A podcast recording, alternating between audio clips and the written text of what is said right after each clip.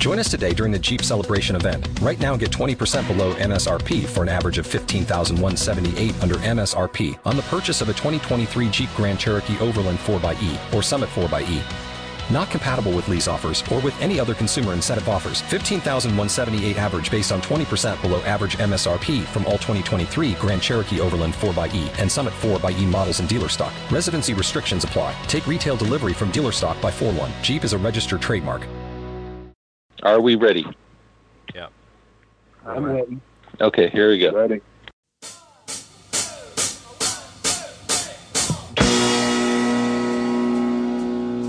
Welcome to an HBC special report. I'm John Adams along with Chris Kendall, and we continue with our series, The Untold History of Punk Rock.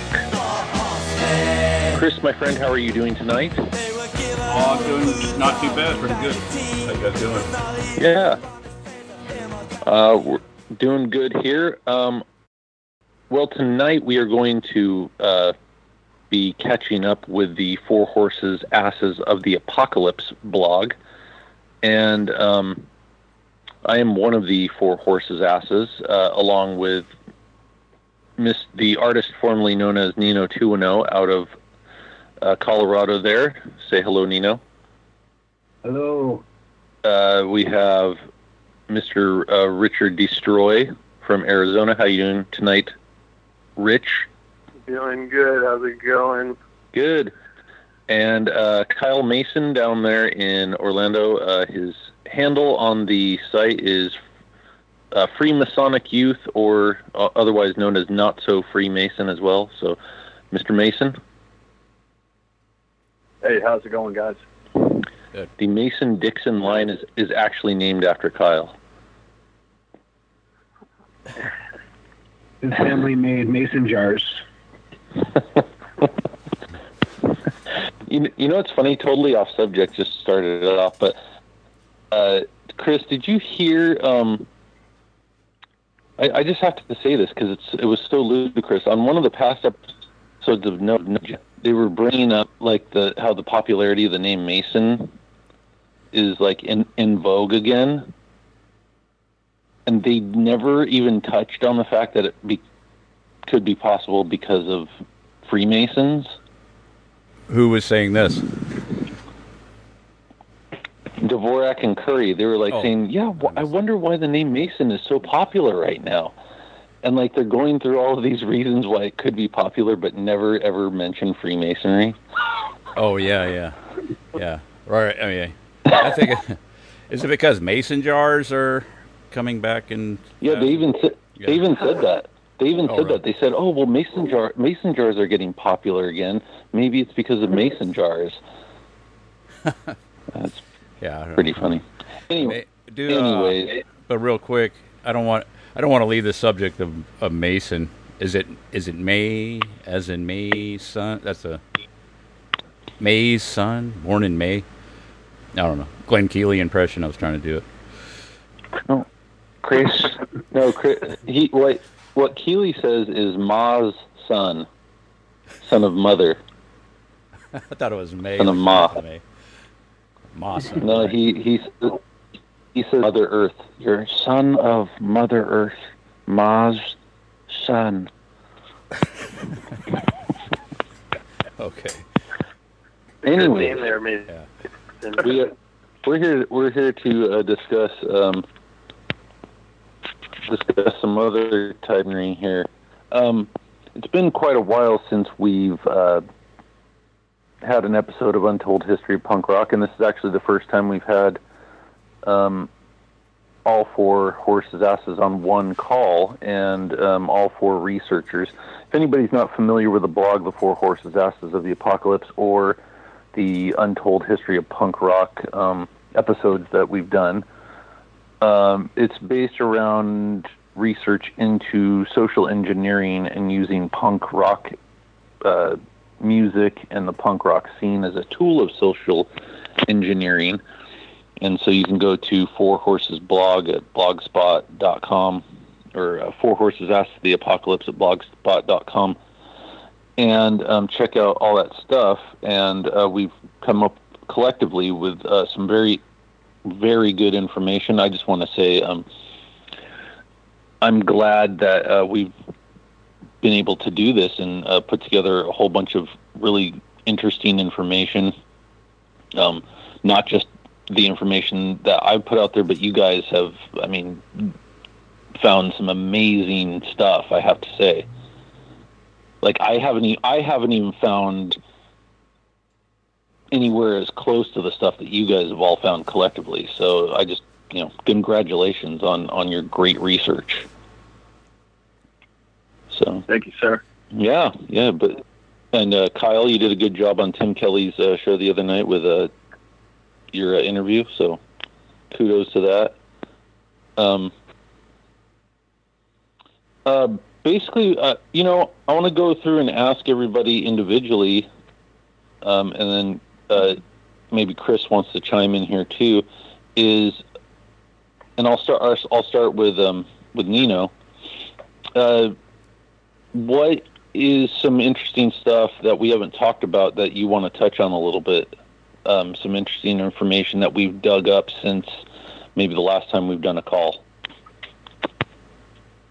Um, well, um, I think we we've talked a little bit about Harley Flanagan, and I think we talked about his connections to Ginsberg, his mother's connections to Harry Everett Smith being his quote unquote spiritual wife. Um, we've made a lot of. Uh, I think I made all those connections already in previous calls, but I did a little um, further research while researching some psychology. I came across just some strange ideas, and um, it, it prompted me to do some more research into Harley, but focusing primarily on his mother, Rose uh, Rosebud Feliu-Pettet, and I found uh, a whole new iceberg of uh, crazy stories that she's attached to semi-distantly, but still uh, the story's great. And um, I guess what we'll start with is I picked up research on Harley's mom and was able to connect her to a commune called the Kerista Commune. And Now, now before before we before you go into that, hold on. So commune. So just for the listening audience, Harley Flanagan is he's the singer of the Cro-Mags, right? singer and bass player. Yeah. Okay. So there was a band there was a hardcore band, one of the first hardcore bands from New York City. This is post this is post punk. This is post uh, first wave punk rock stuff. It's moved into the hardcore realm and the, basically one of the first hardcore bands is a hardcore band from New York called the Cro-Mags and their singer bass player is Harley Flanagan and he and the Cro-Mags not only were a hardcore band, they were a Krishna, a Hari Krishna hardcore band. All right, so go go ahead.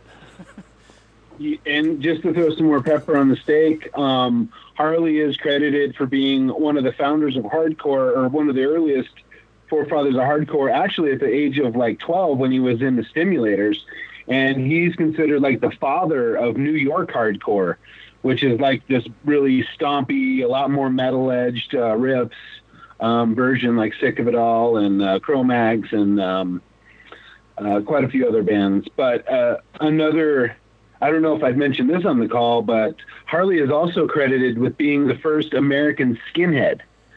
He is credited with being the very first skinhead, uh, and he helped get the skinhead movement started in New York um, by posting ads in punk rock fanzines advertising skinhead skinhead pictures from uh, the United Kingdom, and Right. he through through those magazines he was able to get a little posse together, and it grew and grew, and then it became nationwide, and then it became fashion. Various forms of skinheadery came along, like anti-racist, um, white power, fascist, um, straight edge, skinhead. There's all these different factions of skinheadery going on, but Harley Flanagan is credited um, uh, by himself, and nobody contends it to be the very first American skinhead.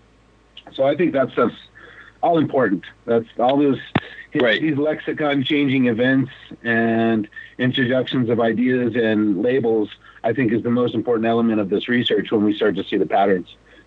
Right. So, I, I think um, I think um, just for the listening audience, I want to mention uh, if you want to hear Nino actually talk more in depth about that particular subject, he did a great interview with Jay Dyer. So you go look that one up. I think you talked about that on your call with Jay. So um, so yeah, so his um, his mother uh, Rosemary, and, and Harley would then be Rosemary's baby, wouldn't she? Or he? and um, yeah. so th- so yeah, then talk Rosemary. talk yeah talk about the uh, commune that uh, she was involved with. Okay, so I'll give you just a little bit of the story. So I kind of was tracing Harley's mom around, and I found these stories where she um, showed up on Ginsberg's doorstep looking for a place to live. So she lived there with him. Um, she brought a friend, um, and this friend, I, I think, I know that the name is Stephen Bornstein but I don't know if it's like the famous Stephen Bornstein, but I have a hunch it is. But she showed up with Stephen Bornstein on Ginsberg's door after running away from the commune, and Bornstein became one of um, uh, Ginsberg's boys, Allen's boys. That's what they're called, and probably in his teens. It's pedestry versus pedophilia, like an older consenting boy in this case. Um, but so yeah, traced Harley's mom to this commune or Allen Ginsberg's doorstep, and then I was like, okay, when did they meet? And I guess he met her in commune and that I'd never heard of called Keristas. So I started digging into the Keristas, and the first we should start is with the founder. and the founder's name is John Peltz Presmont, or also known as Bro Jud. And Bro Jud right out of the gate is uh, is awesome. He uh, I got to find the uh, appropriate quotes, but I'm just going to read a couple paragraphs here. John Peltz Presmont, commonly known as Jud, was born January 9, 1923 to Rose Presmont and Joseph Lavish, who are Russian immigrants from Ukraine. He was adopted by his maternal aunt and uncle Lena and Max Peltz, who are Orthodox Jews, and grew up as Jacob Peltz in Brooklyn, New York. He attended Boys High School in Brooklyn and worked as a sales manager uh, selling encyclopedias. At the tender age of 17, Judd enlisted in the military and later entered active duty in the Army Air Corps on January 13, 90, 1943. He attended Army Air Force Intelligence School and Combat Observer School. He served as a combat liaison officer and fought battles and campaigns in the Philippine Islands, uh, New Guinea, and the Bismarck Archipelago. So I just wanted to make that quick link that he goes directly to Air Force Intelligence School, and he also was in Observer School. Key to all the communes is their experiments. They're all always an experiment, and there's always an observer, and there's always an agenda. Um, but yeah, so Joe Brudd comes from Air Force Intelligence School. He decides to start this commune, and I'm gonna just for brevity because I know there's multiple people here. I could probably talk about this for two hours, but um, just going into what actually happened um, with the Keristas, they they had a new tribe and an old tribe, and um, the old tribe is when like uh, Ginsberg and Harley's mom were kicking around, and also a, a man that we've talked about named Kerry Wendell Thornley. Um, he actually started the LA chapter of the Kerista Commune in uh, 1966. Um, And Kerry, Wendell, Thornley. Kerry Wendell Thornley is the creator of Discordian, Discordianism. yep. And and he was the guy to write a book about Lee Harvey Oswald before Lee Harvey Oswald killed the president. Are you Yeah, wait, wait, wasn't wait, he in- wait, wait, wasn't he in wait, the wait army? A minute, wait a minute. Wait a minute. You said he wrote a book about Lee Harvey Oswald killing Kennedy before he killed Kennedy. We talked about this before. I remember. I was trying to I was trying to remember to go back to No. that. No, he Oh, just I wrote a biography on. Oh, okay, Yeah. right, right. He I did. stories about him. I see. Yeah, yeah, yeah. Because this came up before. I was I was thinking this was something else. Uh, no, it, it, he wrote a biography on But even Lee so, Harvey Oswald. Even when Lee Harvey Yeah, Oswald was yeah. just a total unknown and was like just some guy. What? Right. It's yeah. That's really interesting. Yeah. Yeah. bizarre. Okay. I've, I've watched a bunch of videos of Kerry Wendell Thornley. There's a bunch of videos with the guy on YouTube, and one chunk of videos he he goes on to the interviewer and says he thinks Robert Anton Wilson is his handler. And so, I mean, I believe that to be probably the most accurate thing I've heard in my research is for somebody to say, I have a handler and here's his name, and it happens to be Robert Anton Wilson. Um, and that's coming from Kerry Wendell Thornley's mouth himself in interviews. Like you can watch him say these words. So I'm like, wow, that's pretty interesting. And I've heard um, the idea that they he was handled to be around Harvey Oswald and also and groomed or was um, intended to be his double. And again, I'm just I, I don't know this all to be true. This is Kerry Wendell Thornley, but yeah, he I, if I understand his language right, he believes Robert Anton Wilson was his handler, and he was intended to be Lee Harvey's Lee Harvey Oswald's double. And um, and that's about the I don't know too too much details of Thornley's activities in Texas at that time. I haven't looked into that yet, but still, um, they both had some things in common, Thornley and Oswald, like the the the commie rhetoric and and such. Um, but yeah, that's that's to me that's a red flag because again, Wendell thinks he's he's, he's being handled by the CIA already. So um, yeah, so that's the, the new the old school. And then Uh, just just to add just to add a little bit, just to add a quick little thing there. So, um, just from what I know, because this is all based out of Southern California, Kerry Wendell Thornley, I know he lived out here in Los Angeles, and he was um, there was a bowling alley in Whittier, California, where I used to live, and allegedly they came up with the idea for Discordianism right there in Whittier, California, which interestingly enough, that was where Richard Nixon lived. Um, uh, just just coincidentally, I, I don't know if that means anything. Um, a lot of weird stuff seems to happen in Whittier. It might be some sort of um, Quaker spook town, considering John, John Greenleaf Whittier is a Quaker uh, poet. Um, Yeah. And not too far away, uh, you know, you got Robert and Anton Wilson, and who lived down the road in Fullerton, California? None other than Philip K. Dick. Hmm. So is, is Santa Cruz close to that area? no, that's like seven hours away. Okay, yeah, I don't know that. I, was, I found I made some um, really they're new too, allegedly, because people are kind of going nuts. But I made some new serial killer connections in Santa Cruz Oh, that are. Dave McGowan esque. I'll look into that some other time or whatever. But Nice. um, Yeah, well, uh, yeah, we got plenty of ser- serial killer serial killers out here. That's for sure. Alle- alleged serial killers, we'll say that. But um, yeah, yeah, so so so Kerry Wendell Thornley started the commune branch out here on the west coast, and then um, the commune branch on the east coast. Harley Flanagan's mom was in that commune. no. All right, so let me give it a little better. Um, sorry, I, I guess I didn't describe it well. So it was started in New York in Yes. the fifties, actually. Right. But history doesn't get it started for like more than a decade and a half later. Harley's mom, I believe, was in the San Francisco commune because they had a San Francisco chapter, and then Kelly or Kerry Wendell Thornley started the LA chapter. But the very, uh, very beginnings were in New York, actually. Okay. Got it. Yeah. Got Um, it. So But and it, I was gonna say also interesting with that along the lines of that.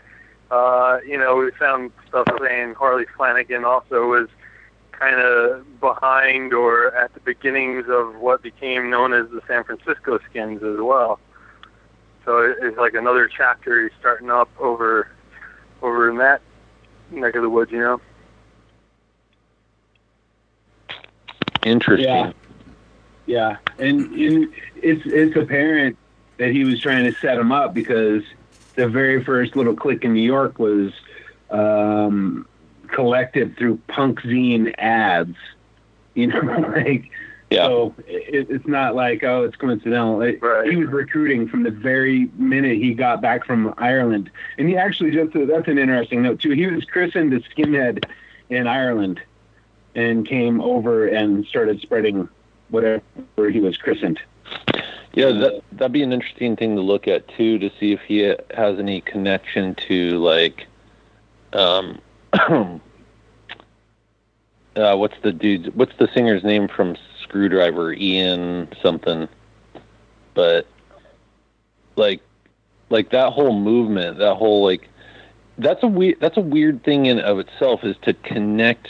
All of a sudden, this racial connotation got connected with the skinheads because you know people don't know the history of kind of skinheads in Jamaica, it's funny because they they became associated with working class, uh, you know, ska music, uh, second like kind of, and then later like second wave ska music. But it was it was really like originally they would call people skinheads because they used to shave their head so they wouldn't get lice in the factories. And then the blue it's working class thing. Yeah, and then and then that started to have some sort of pride behind it, like oh, this shows that I'm working class, and you know, they started wearing their flight jackets with the with the boots and the bra- you know and their braces and all that type of stuff. But that was only that was only um, a symbol of of being proud of being working class, right? And then some somehow when it made its way over to England, because England is always, you know, with music uh, just in, in the music scene alone, England England has always been infatuated with Jamaica, and so um, and there's lots and there's lots.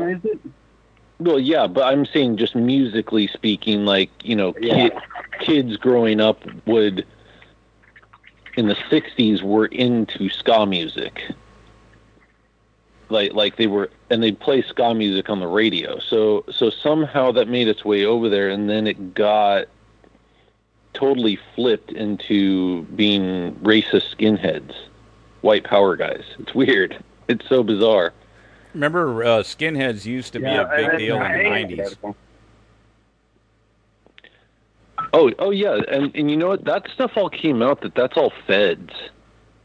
That when when it became big here in the '90s, and I would say even in the hardcore movement, like it all came out that that stuff was like, you know, what was it? There was there was an article years ago where it said FBI skinheads bust other FBI skinheads. No, it's probably no. That's just that's the way it is with all these groups. The Klan, the skinheads, all that. They're all thoroughly. It, I mean, it's all yeah. It's all it's all feds. Yeah, they- it's and like that. doing It's like that movie. It's like that movie, the the Departed, where every where it turns out everybody in the crew it works for the FBI, and they're all ratting each other out, right? Oh and yeah, then- yeah. I saw that. Yeah. I, I, Yeah, I and remember that's that's. Yeah, that's weird. what it's like with with the with you know biker gangs and white power skinhead guys. But um, uh, was Richard or Kyle going to say something?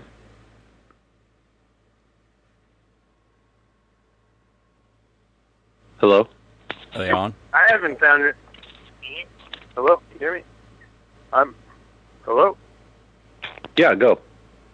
Hello.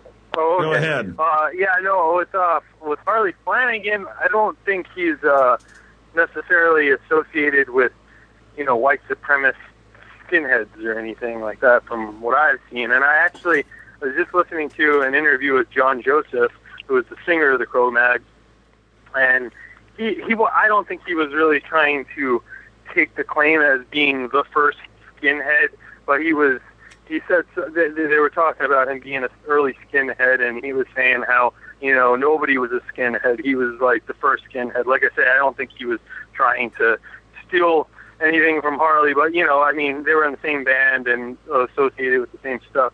And but he did specify, you know, it wasn't about white supremacists and all that stuff that that it came to be known as. So I think that it's important to to clarify, you know, that I don't, you know, I, I unless unless you know you know otherwise, if you come I do. across something else, I don't think I Oh, okay, do. do so if you look at Harley with his shirt off and all those wicked tattoos he has, of which that giant dragon he got when he was a child, um, if you look on one of his shoulders, Yeah. he has one eight tattooed on there, and that's uh, that's white power.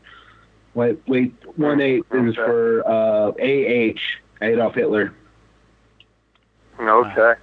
So, Wow. And- and- and- and you know- you know what else is- you know what else- a known symbol tattooed on his body for white power.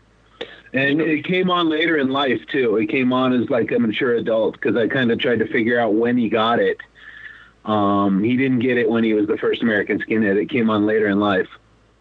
You know, you know what else is weird is Okay. because of, and I, I think you, I think you've made this connection before. I don't know if you made it on a call, but you know, either you or I talking privately may have, is that this theos, this theosophical connection in here,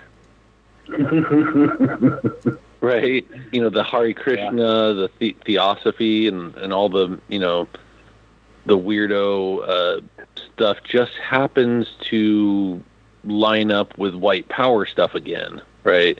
yeah, yeah. And Krishna shit. Yeah, that's that's pretty that's pretty coincidental, I'd say. I like uh, Jan Irvin's expression for that is theosophistry, which totally Yeah. makes sense. Yeah. Yeah, so we've got theosophy and uh, Hare Krishnas and white power all coming into this. Um, Well, they were the, the- whole- the like the same original alt righters. Well, I mean, the alt. It, it's it's. I'm just thinking about how this stuff gets continually resurrected out there in the press and and all that. And then uh, they had that movie American History X, and that came out in the late '90s. And I remember, yeah, because skinheads were like a like a big deal, you know, like oh the skinheads, and then the, you don't hear too much about skinheads anymore, do you? I don't know. I mean, I haven't heard much about them. not at all.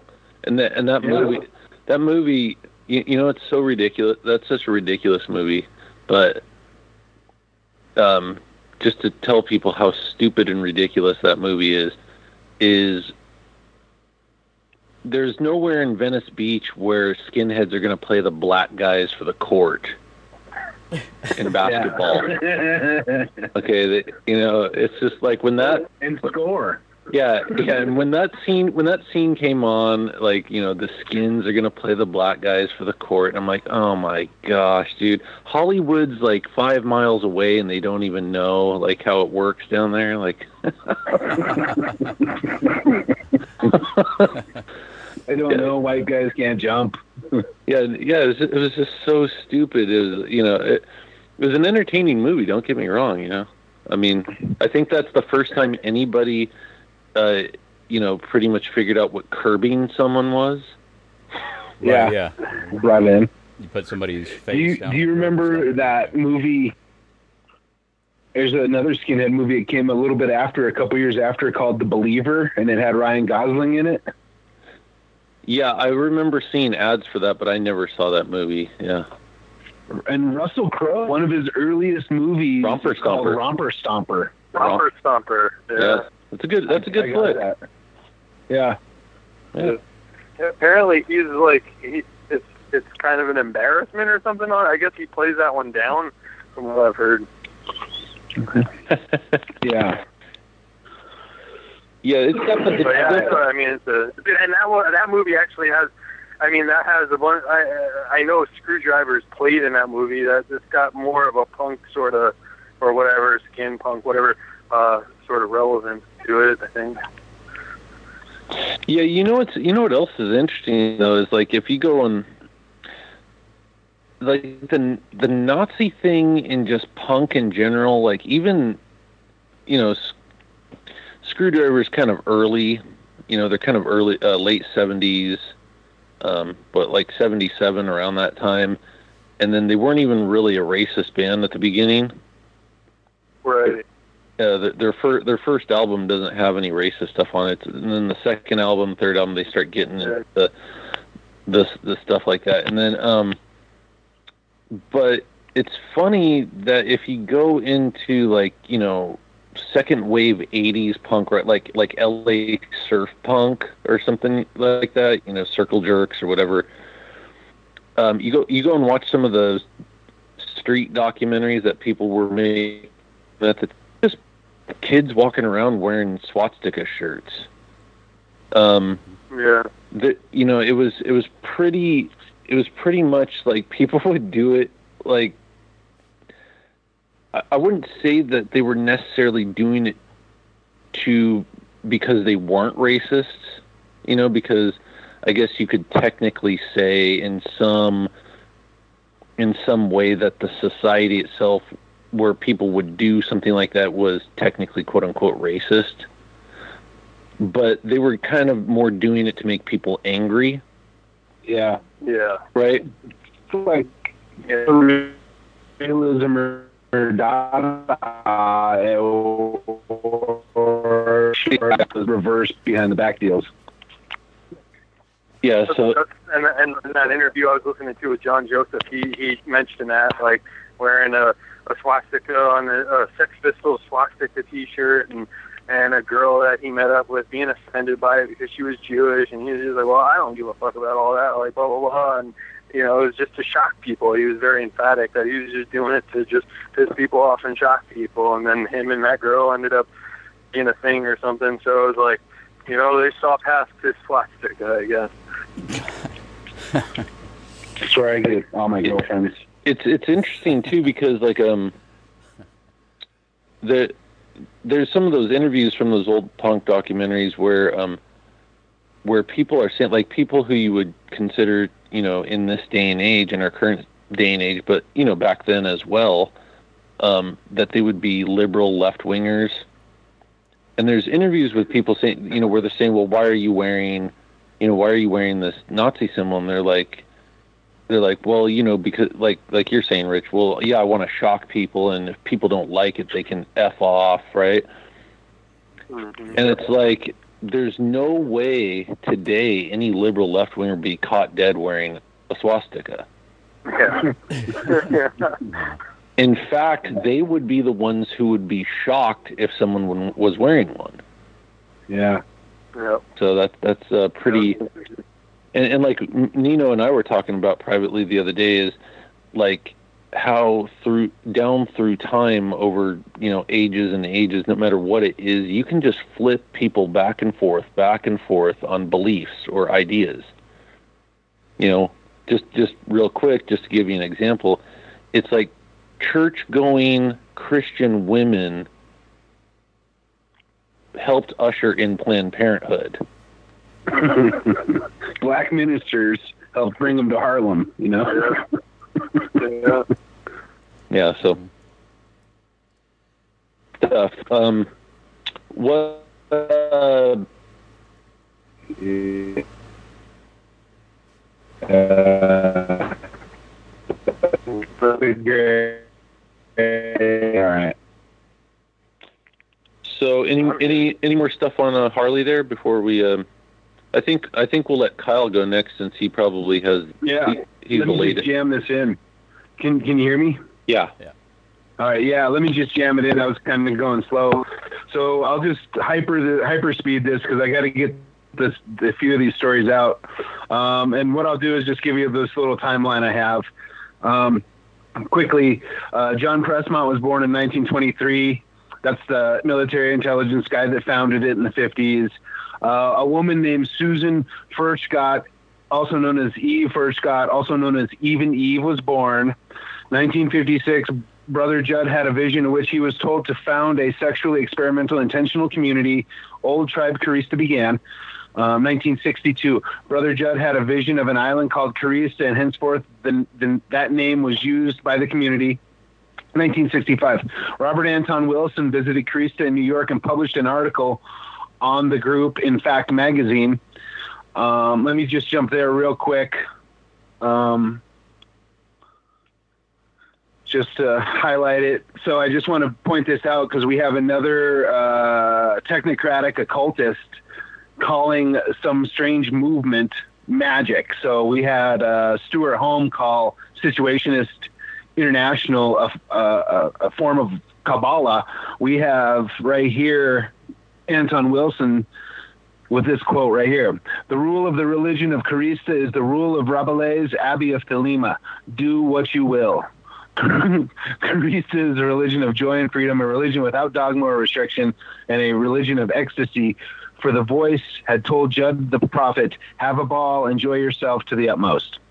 Okay, so they're connected with Aleister Crowley ideology right there, and that comes from Kerry Wendell Thornley.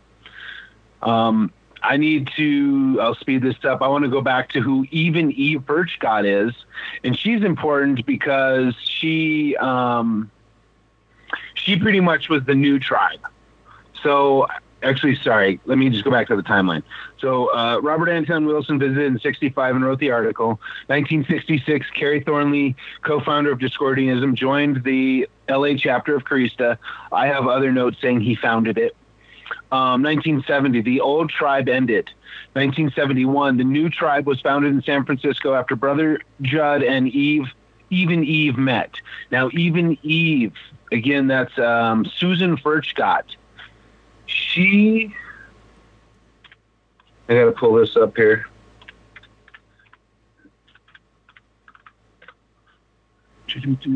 She's the daughter of uh, Nobel Prize winning American biochemist who contributed to the discovery of nitric oxide nitric oxide as a transient cellular signal in mammalian systems, and his name was Robert Francis Furchtgott. So we have um, the daughter of a Nobel Prize winning um, doctor, and I, he's he's highly decorated. Um, going going ahead and kicking off the new tribe of the Keristas. Um, my timeline is empty now, but I'm going to tell you now what these guys ended up doing. So a couple other random facts. In like 1983, I think it was 83, it became mandatory for all men who joined the Kerista commune get a vasectomy. So that's pretty useless in keeping the community going, but that was mandatory vasectomies. Um, and they also generated income in a very, very incredible way. And when I found this, my mind was blown. It seems the Keristas um, actually owned and operated a computer store called Abacus in uh, Northern California. And it was the biggest dealer of Apple computers in, uh, in, in, in the whole California region. They did, let me find the statistics here. Um, all right, sorry guys. While you're looking for that, I want to read the uh, Wikipedia entry on Kerista. Kerista is a utopian community that was started in New York City in 1956 by John Peltz, Bro Jud Presmont.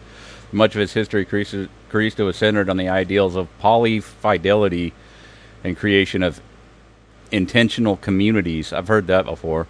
Kerista underwent several incarnations that later became known as the old tribe, which associated with the large, fairly large but fluid membership, what was called the new tribe, a period of more stable membership and ideology again in 71 in the Haight Ashbury district of San Francisco. And then that oh that recalls all the uh, oh Stewart Brand stuff and how all that was uh, all tied in with the you know the development of the internet and all that where where you know he had the uh, what was it the merry pranksters and all the Kool-Aid acid tests and all that stuff tied in hippies and, and computers. And then now this. Yes, That's and another. then- Yeah. Yeah, now now this hippie now this commune it owns a store that's the biggest seller of Apple computers in California. Wow. Yeah. It says at its height, Abacus. This is a quote from Wired magazine, which is also tied to all those things you just just described. Wired magazine's kind of a, a, a funnel for that stuff, but it says at its height, Abacus generated 35 million in sales, employed 125 people, and serviced dozens of blue chip corporations like Pacific Gas and Electric, United Airlines, and Pacific Bell. Um, they also ran like computer um, training centers. Sorry, in Santa Clara and uh, San Francisco. yeah, Um, a couple other just random points. They they actually coined a word, so you know you're they're hot if they coined a word. They coined the word polyamory. They call they also coined the word polyfidelity. Um, and a couple quotes. They wanted an anti-family, an anti-marriage, a warm network of unrelated kin with whom they could be faithfully unfaithful. Um, Joan Jett is the matron saint of their community. Um, Stranger in a Strange Land is considered the New Testament and is compulsory reading. and that's by Robert Heinlein. Oh man, I'm, I would I wouldn't join just for having to read that. what a boring ass book. And anyone that would deem Joan Jett as a saint, I mean, you know, that's pretty good. Yeah, so uh, intentional communities in a nutshell, just to wrap it up, are they're they're controlled experiments. Um, I got a number of them. That one I started poking with you with like that uh, that guy Mike Metelica. That one's gonna blow your mind too. If it hasn't, if you didn't already find all those crazy nuggets, like it's it's mind blowing as well, and it's it's linked directly to the OSS. Like the guy Mike Metelica is linked directly to the OSS, and the the connection would be Charles Hapgood. So uh, I've been poking around the the com the commune, intentional community, social utopian experiments, and they're all the same operation. And they I don't know if they're still happening. Um, an extension, I personally believe, like the Amish, is like an example of the utmost perfect commune situation.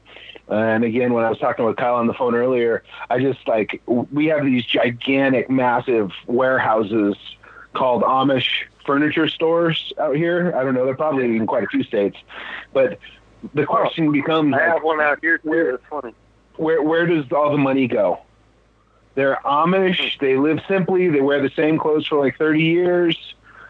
They don't do anything unless they choose to leave the leave the faith on their walkabout time. Um, where does the money go? You know, where did this money go? 35 million annually. Where did it go? Who got it? You know, that's the big question for me. so, yeah, that was my big spiel. Barn. Yeah, They um, raise barns. They don't buy them. That's a barn raising.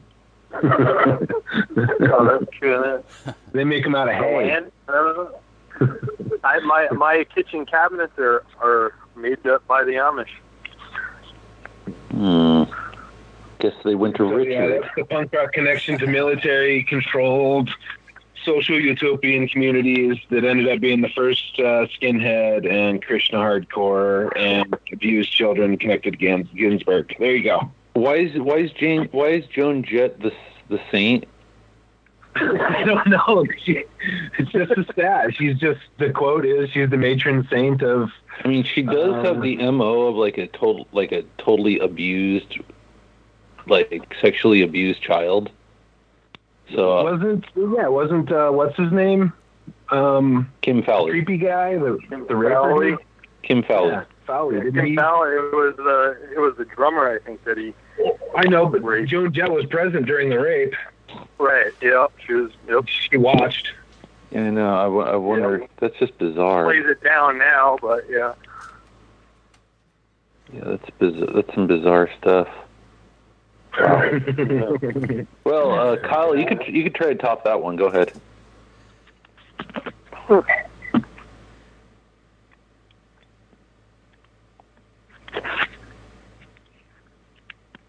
Is Kyle still there?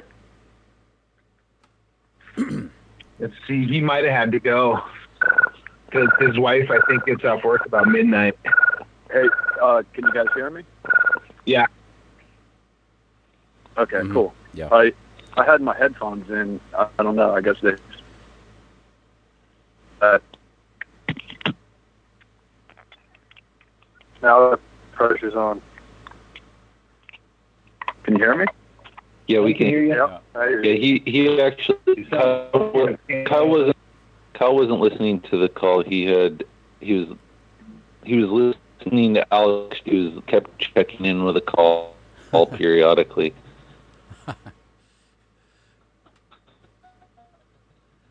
So the Carista, I guess, preceded uh, the uh, Uh, preceded the yeah, so Kin, what, Ken Kesey um, and all that. Want to get in, into anything quite as uh,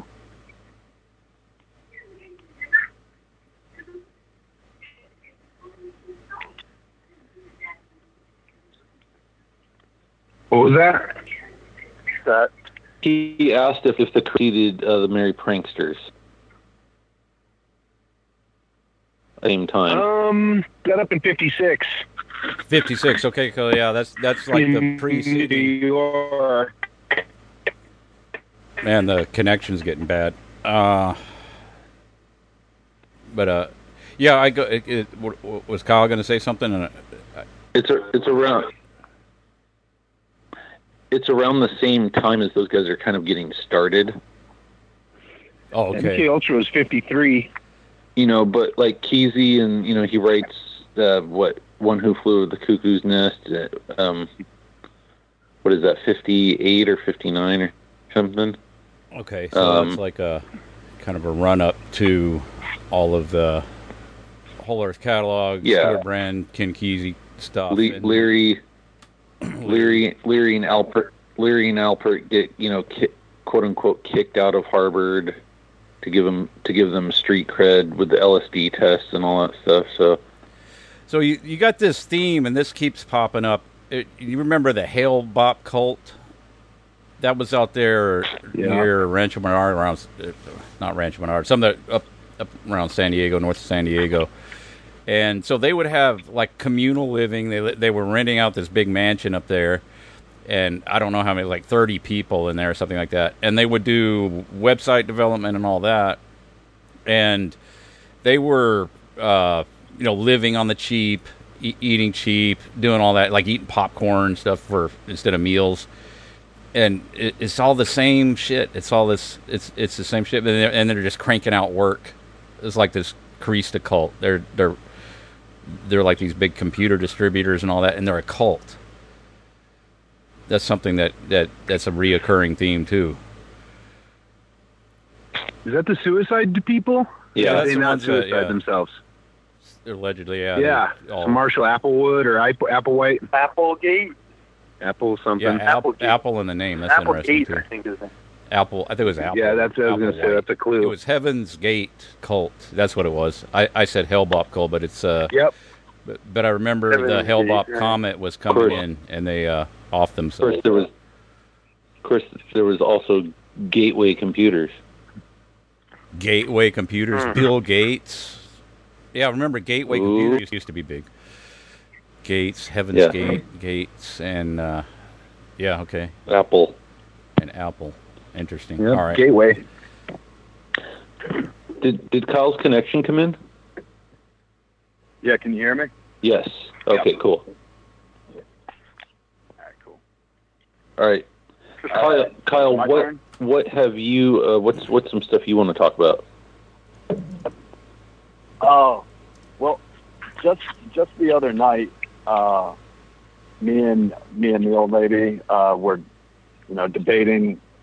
When when she's here, she likes to watch movies, and you know, we don't we don't tend to agree on what to watch. I would rather not watch something. So, uh, she likes documentaries though. So we ended up uh, compromising on something called the uh, the Anarchist Cookbook that uh, had just come out on Netflix.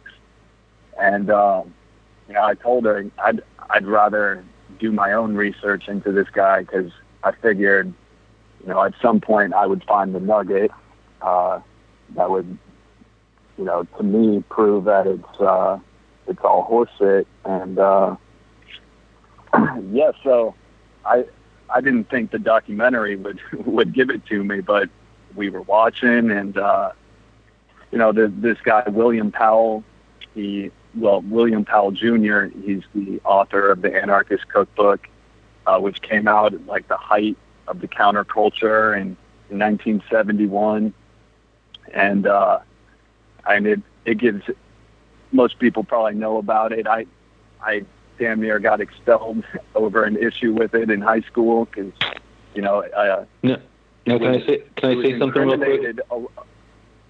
Yeah, I was just going to say uh, the reason I even knew about it was through the media uh, after Columbine happened. You know, it was I was like, oh, this, this is something I need to get my hands on, and uh, so yeah, that idea even even came from the media. But yeah, go ahead, John.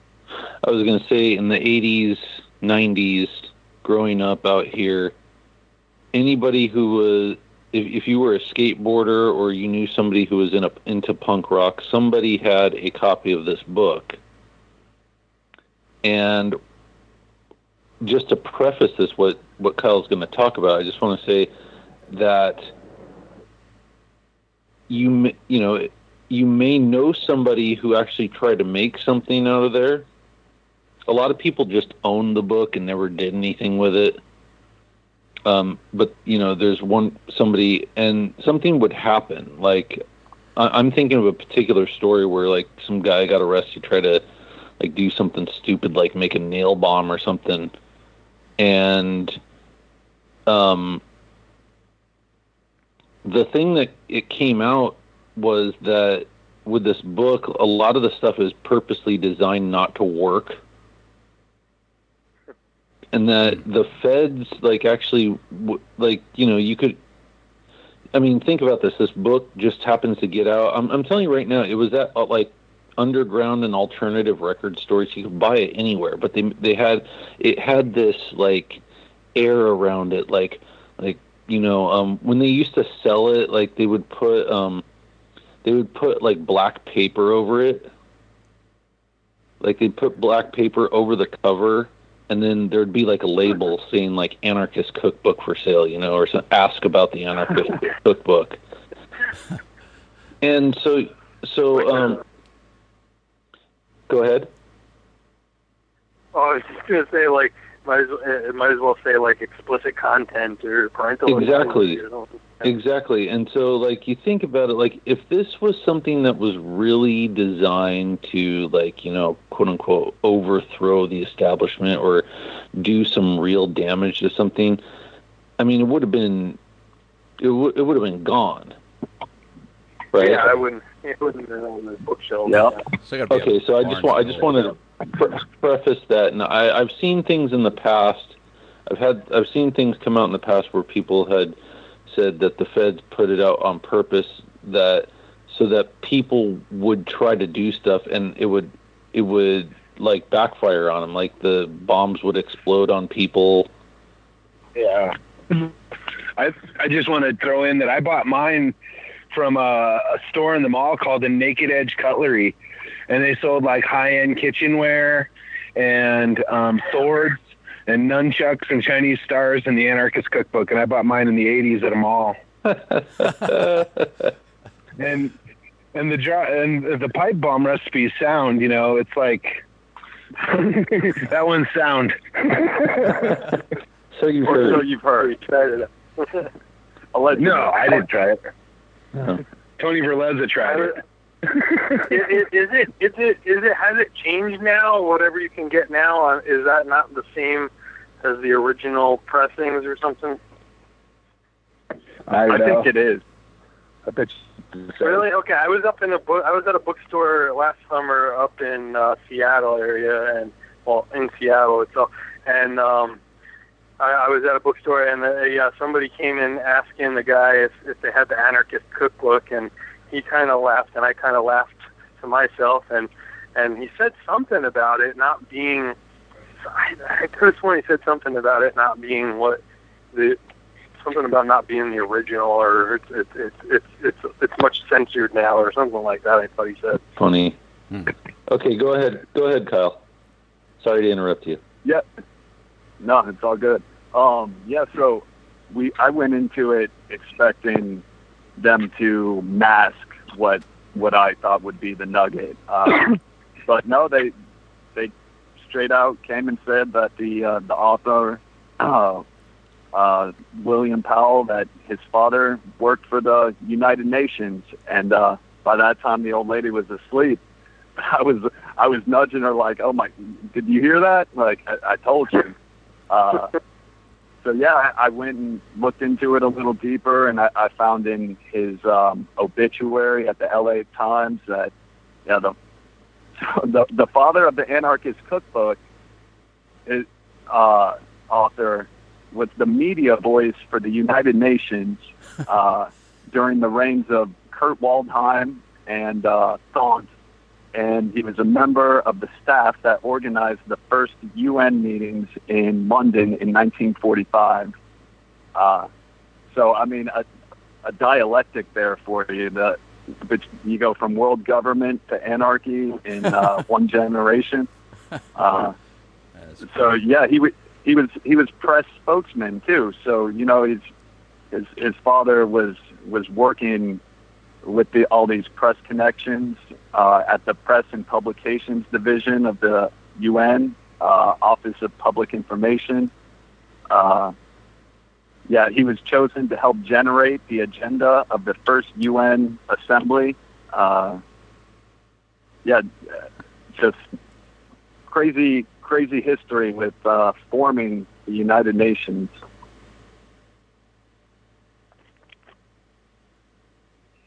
I mean, uh, So this guy William even, Powell uh, is the father of the guy who guy. wrote the anar- He's the father of the guy who wrote the anar- anarchist cookbook. The, William Powell. exactly. Wow. Yep, they they share the same name, William Powell Jr. and uh, yeah, Senior. Uh, yeah, and so uh, that was seventy one that the book was published. By uh, 1979, uh, the author uh, William Powell, you know, Jr. He left the the country, left the United States, uh, and this is according to Newsweek. He started bouncing around uh, the Middle East, Africa, and Asia, working as a teacher and administrator in a series of state private schools. So, if he was some kind of threat, uh, yeah, how how was he getting hired at uh, all these State Department backed private schools is uh, Yeah. beyond my imagination. And then his book is sold at like freaking Hot Topic or something in the mall. That's not. Uh, yeah, that's not. Uh, count. Uh, yeah, it's quite quite counterculture when you when you could pick up this book around in uh, what is it Barnes and Noble or somewhere. But No, no, wait, Yeah. real quick. Here, here's one thing that, that that they've always done, um, especially with a lot of uh, the the fake nonsense. And I'll give you an example here. This is out of a, uh New York Times uh, article about William Powell when he died. Now, this is how they use this. Okay, so it's always in the back of your mind. Um, it says Mr. Powell seemed to struggle to absorb the idea that his book had apparently had an influence on a number of notorious criminals.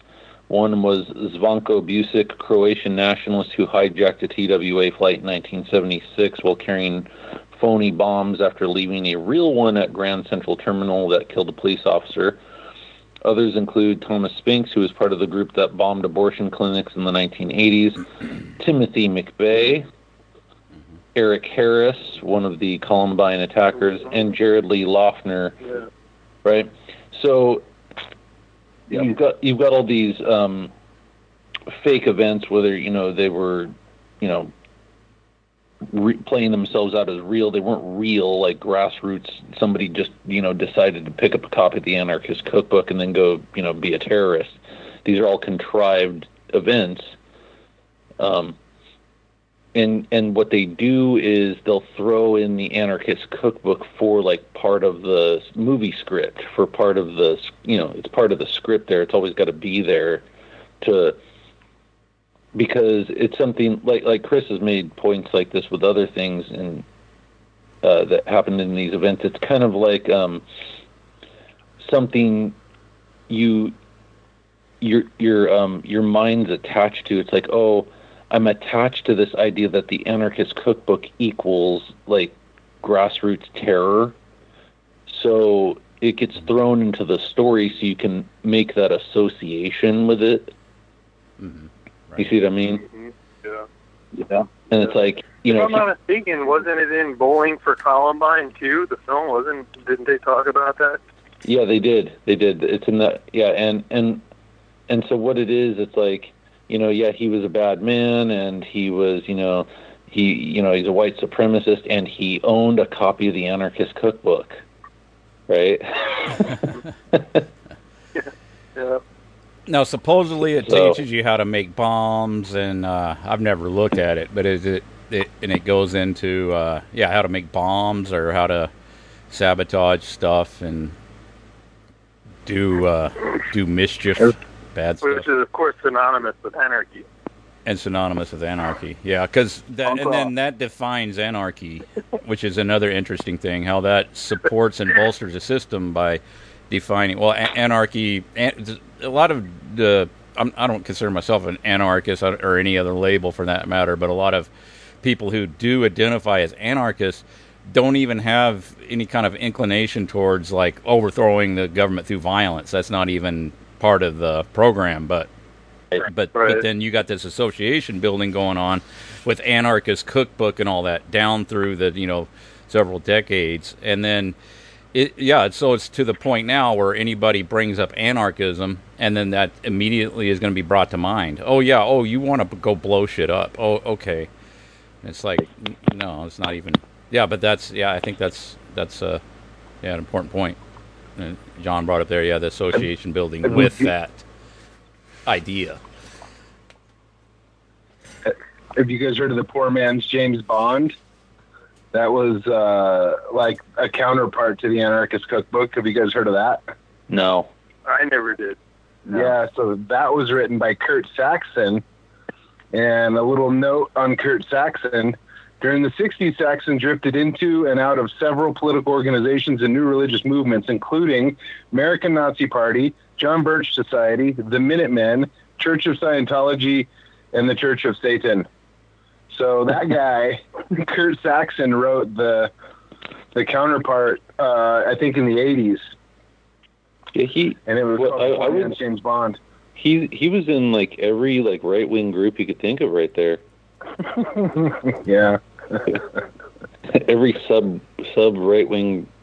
He covered them all right there. Well, um, yeah. so what? So what you? So um, so like you're saying, Kyle, in one generation you've got you know the the speaker at the at the UN, and then um, it goes on. You know, his son goes on to be the guy who writes the anarchist cookbook. What else uh, from there? What, what did you think was interesting?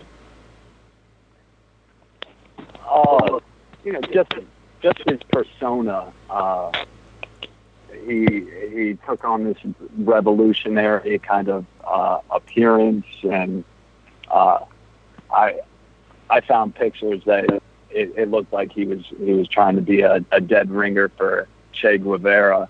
Um, but you know, I, I thought the the same thing as as you guys were saying about you know all the, the different uh, you you put a you put it in the possession of all these so-called perpetrators of uh, of crimes, and, you build uh, an association, a, a lot of different associations. And, uh, yeah, I, I don't know. I think it's uh, his whole story kind of came off as uh, as as bunk, like. Uh, just every every so often he'd make some kind of statement about how he doesn't uh, he doesn't have those same feelings. He doesn't back the book anymore, and and yet he was still like taking the money from it. And I don't know. It. I just don't buy it from from the beginning. Yeah, he he lived to be a um, a ripe old age without anything ever happening to him for it. Yeah. Seem seemed to be a um, which which is not uh, which you know as as we've discussed here, which is um, not uncommon. Um, anything else uh, recently that you uh, wanted to bring up? Uh, well, I I found this guy. Um, I I actually listened to. Uh, he's in a punk band called Party Animal uh, out of the Bay Area, um, San Francisco, uh, and um, but I, I listen to him for his uh, rap music. Uh, his name's Kool A D, uh, spelled with a K. And yeah, I found uh, you know I, I've been I've been weary of him and suspicious. Uh, he he talks a lot about uh, hallucinogenics and uh, just different like esoteric kind of things, and it seems like that's uh, both of those are kind of agendas right now. So uh, just made me a little cautious, and but I, I, I've still been listening to them, and I, I pulled up a podcast, uh, hoping you know maybe I'd find something because I've I've was searching for a long time, even even when I first met Nino. Uh, I asked him like, "Hey, can you look into this guy? I know there's something out there." Uh, but yeah, about a week after the podcast came out, I, I listened to it, and he uh, he dropped the name of his grandmother at the same time, talking about how she lived in Rome and was an author. So I thought, okay, you know, now I've got this name, uh, which is Claire Sterling, uh, and I, I looked her up, and sure enough, uh, connected CIA, uh, connected to MI6, just uh, propaganda. Uh, the first thing I found her connected to was the Overseas News Agency, uh, which was run out of uh, 30 Rock, uh, Rockefeller Center, and it was set up by the by MI6 to um, in like 1940, yeah, 1940 to propagandize the uh, the American public and uh, towards like a pro-British, uh, preparing for World War One, uh, and also then shipping that uh, propaganda back overseas to to England as if it was uh, you know credible news. So yeah, I found her. She's working there, and uh, then I I found she she wrote a book uh, called the the Time of the Assassins uh, by Claire Sterling, in which she proposed what came to be known as the Bulgarian connection, and uh, yeah, the uh, the Bulgarian connection was was a, theory that her and, and two other authors proposed at the all at the same time, but she was the first uh, to do it in a Reader's Digest article. Uh, but in which they um, they theorized that the assassination attempt on Pope John Paul II was perpetrated by the Bulgarian Secret Service uh, on behalf of uh, Russia. so this is in um, 1981. Uh, just total total Cold War propaganda, and so the other two authors that uh, proposed this theory were Paul Bernard Henze, former CIA and uh, National Security Council specialist in psychological operations, uh, propaganda expert, and CIA station chief in Turkey. And so the other guy was Michael Ledeen. Um, he was the third to propagate the theory, and he served in the Carter administration as deputy to National Security Security Advisor Zbigniew Brzezinski. May he rest in peace. uh, so, yeah, and it, it came out that that whole that whole uh, theory was was bunk and just totally propagated by the CIA. Which she wrote another book called The Terror Network that was along the same lines, uh, associating many different uh, terrorism things with uh, with Russia, and the Soviet Union, and connected with William Casey, Alexander Haig. Uh, but yeah, so then I I uh, confronted him about it. Uh, I had messaged him before uh, over Instagram, so I, I figured, you know, what the heck, take take a book out of uh, a page out of the Chris Kendall book and just try to politely ask questions. And, you know, mm-hmm. there's nothing wrong with with that. I've got this information. I've got these questions, and I've got a I've got a line to to talk to this guy. So I, I asked him what's up, and he kind of kind of just said that the um, that he thought the publishers kind of inflated the, the story, her stories and stuff. It he wasn't giving me a real answer, so I, I hit him with more facts, you know, kind of the stuff I just told you guys about, and sent him links, and he responded back and said, "Hey, you want me to to address this? You send me a hundred dollars, and and make a song about it." Uh, which he did, and I got I, I like it. Uh, he doesn't he doesn't totally. Uh, I mean, he says CIA in it, and it talks about money is fake and and governments are fake, capitalism's fake. So he he, he won me there just uh, just with the fake. Don't judge him on his family. Yeah, I mean, I give him the benefit of the doubt, but Right. yeah, I, You know, I mean, those you know, um, a question heavy. I don't think I. Uh, I was gonna say a question I had thought of that with that, and I don't think I ever asked you about it was because wasn't the whole thing like he he dropped her name by saying that was like one of his one of his favorite authors was his grandma.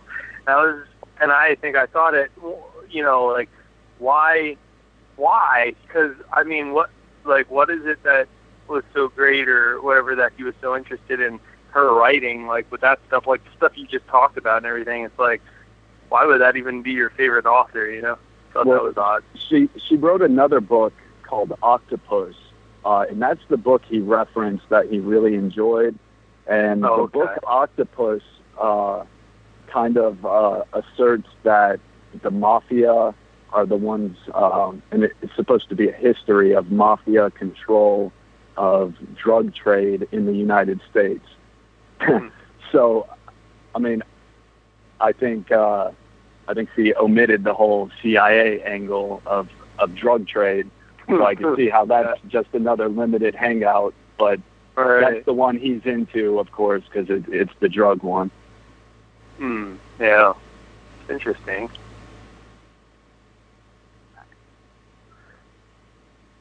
That you know. So you have a link to that? Can you send me a Oh, link to that's an that song? Do you want to put it on the uh, end of this call? Is it? Uh, Yeah, sure. Uh, email it to you. yeah, if you just send it as an email attachment or something, that would work. All right, cool. Hmm. It's a good rap you you got there for you know. I thought it was a pretty good rap. Yeah, it was, I mean, I think it was worth it. Yeah, for sure, man. If you go on Goodreads, Octopus has 33 ratings and three reviews.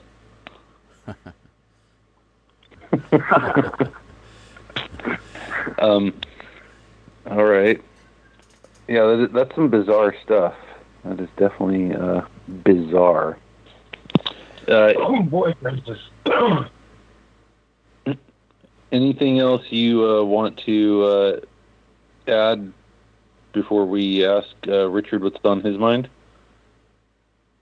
Nope, that's about it. I don't want to jump ahead, but I was wondering if you guys are going to go into the uh, all these the connections there in that article. I read I read most of this. I got diverted off on something else, and then I didn't actually finish the entire it in it in its entirety. But the uh, what is it? Lit- Liturgy, the billionaire black metal band, JFK, and assassination in Iran Contra. That's pretty crazy. Is going all this, and then uh, Yeah. That's that's H.L. Kyle. That's Kyle's. That's Kyle's article there. You want to um just briefly uh, tell Chris exactly what that is for the audience? Yeah. Did you go into that with Tim, or uh, I, I mean, if that's if that's some No, stuff no, you've already covered, then I can post that, or because I I still haven't gotten No, he- to that yet. We haven't um we haven't covered that on any calls. I don't think Kyle's ever talked about that. That might have to be an episode. Oh yeah, yeah, probably because it's this is this is pretty intense. Yeah, it.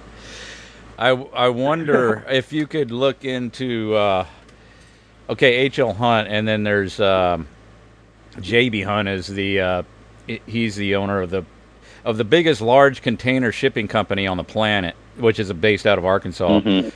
and um, that and they've got to be there's, there's got to be a connection there. But I, I I went to go look up to see if there, you know, was any direct connection, and uh, the only thing I found was on a forum saying that yeah, they're related, and this was just anecdotal. It was something that somebody referenced. Um, uh, or, it was a friend of the family type situation, and, and then they said yes, we're definitely related to H.L. Hunt, and it was somebody related to J.B. Hunt. But uh, there, yeah, there's a mm. lot of hunt, lot of the Hunt family in Arkansas.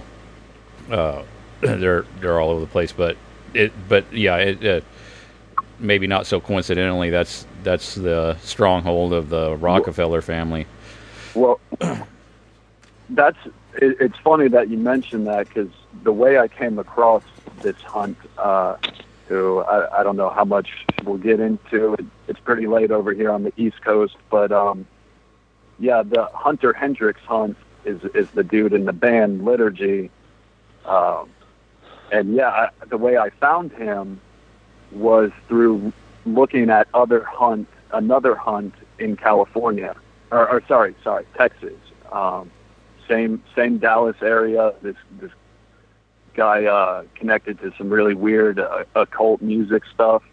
Uh, he's a Rosicrucian, just really really out there, and that's how I, I just stumbled across this guy and found a, a totally new rabbit hole. But you know, there's Pete Howard Hunt and uh, just all these all these hunts around that area and connected to, to JFK. And it's really weird. And E. Howard Hunt's son plays in a blues band. Oh, really? just, just nice. his E. Howard Hunt's son. His name is Saint John Hunt. He's named after Saint John of Freemasonry. The Putnam. Yeah, his, yeah. So, um, and um, and yeah, uh, one time Alex Jones interviewed St. John Hunt. Oh, really? And wow. he he he plays in a blues band. So if anybody wants to uh, check, look into that rabbit hole, I'm sure that would be interesting. But then this H.L. Hunt guy was considered the richest dude on the planet, which that's interesting. I it, you don't hear that much about him, but then it, like you're referencing there that they based I guess they loosely based the Dallas television series on on him. What would he be? J.R. Ewing? Well, the, yeah. Well, the Hunts, you know, the, exactly, yeah. The Hunts are like the Hunts being the richest people on the planet are the same thing as like when they say like Malcolm Forbes was one of the richest guys in the world, or right, which I don't believe you know, that he actually was, but for somebody that was considered that rich, he's not. Ne- they're not. Nec- that's not necessarily a household name. You know what I'm saying? Like like a Rockefeller. No, I. I think I think at one time in America, H. L. H. L. Hunt was a pretty well known. Right. Yeah. Probably um, back in the in his yeah, prime. Yeah, back in the fifties or sixties. I remember yeah. my dad. I remember my dad making references to H. L. Hunt, like and I, I remember not getting what he was saying. He was saying like he's got more money than H.L. Hunt. and then me me being like, who's that? Like, so I do I do I really honestly have that recollection. My dad saying that. what is it like? he's like, but he's like saying he's saying it way after it's out of vogue. Like you know. That's funny. But his like sons tried to corner the silver market. That they must be pretty damn rich to corner the freaking silver market. I mean, that's you'd have to have some money to. Yeah. Yeah, they were. They, they tried to corner the silver market, but um, Aaron Russo held them off at the pass.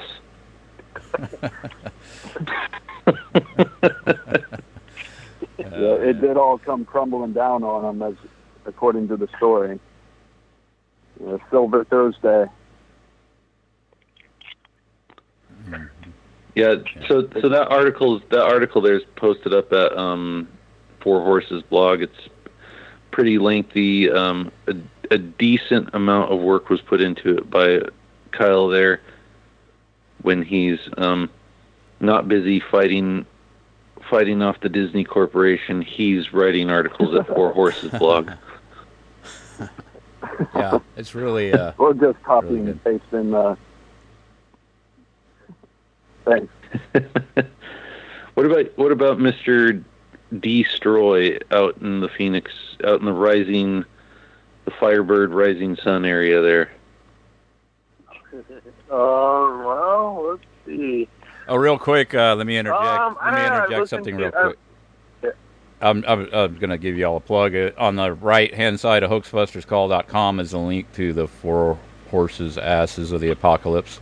In, in case you don't want to type all that into the URL, just go to hoaxbusterscall.com and then it, it's there's a direct link to it. There And. I, I actually do that myself quite often. yeah, go through. I'll it's just always go- all handy links there. Yeah, all the Yeah, I'll just it's do all the links I'll check- anybody. Yeah, I. I use those links a lot. I'll check. You know, I do that with Hoaxbusters a lot. Like, no matter what it is, it's like that that sidebar is really handy. It's like, oh, I'm gonna go check out uh, Four Horses or Fakeologist or Questioning Our Reality or A. A. Morris, and they're they're all right there. So just use the the porthole through Hoaxbusters. It's uh, yeah, I got to say, Yeah, I I like. I really like questioning our reality uh, and AA myself. So that's Yeah. a plug from me as well. Oh yeah, you Cool, always yeah, that's get good some kind stuff. of mind-blowing nugget on you know either one of those. Uh, yeah, I highly re- highly recommend those. Yeah, really good. But uh, oh, I'm sorry. Go ahead. Uh, it was it Nino's talking. Richard. Richard. Richard's got Yeah. the floor. Um, I don't know. I have a couple of uh, little tidbits or things that I've come across just in the past couple of days, kind of looking through some stuff. But I guess I'll, I'll go in order of things we've sort of mentioned. So, thing that stood out to me in that also in that John Joseph interview I was listening to, uh, saying that um, with the Saturday Night Live Fear show that that went on, that Ian got him into that show, so or to that you know to that filming of the whole Saturday Night Live thing. I thought that was pretty interesting, just because I know Ian was said to have been there, and there was only, I mean, Wait. how many people were really there, you know? But tell tell the audience who Ian is.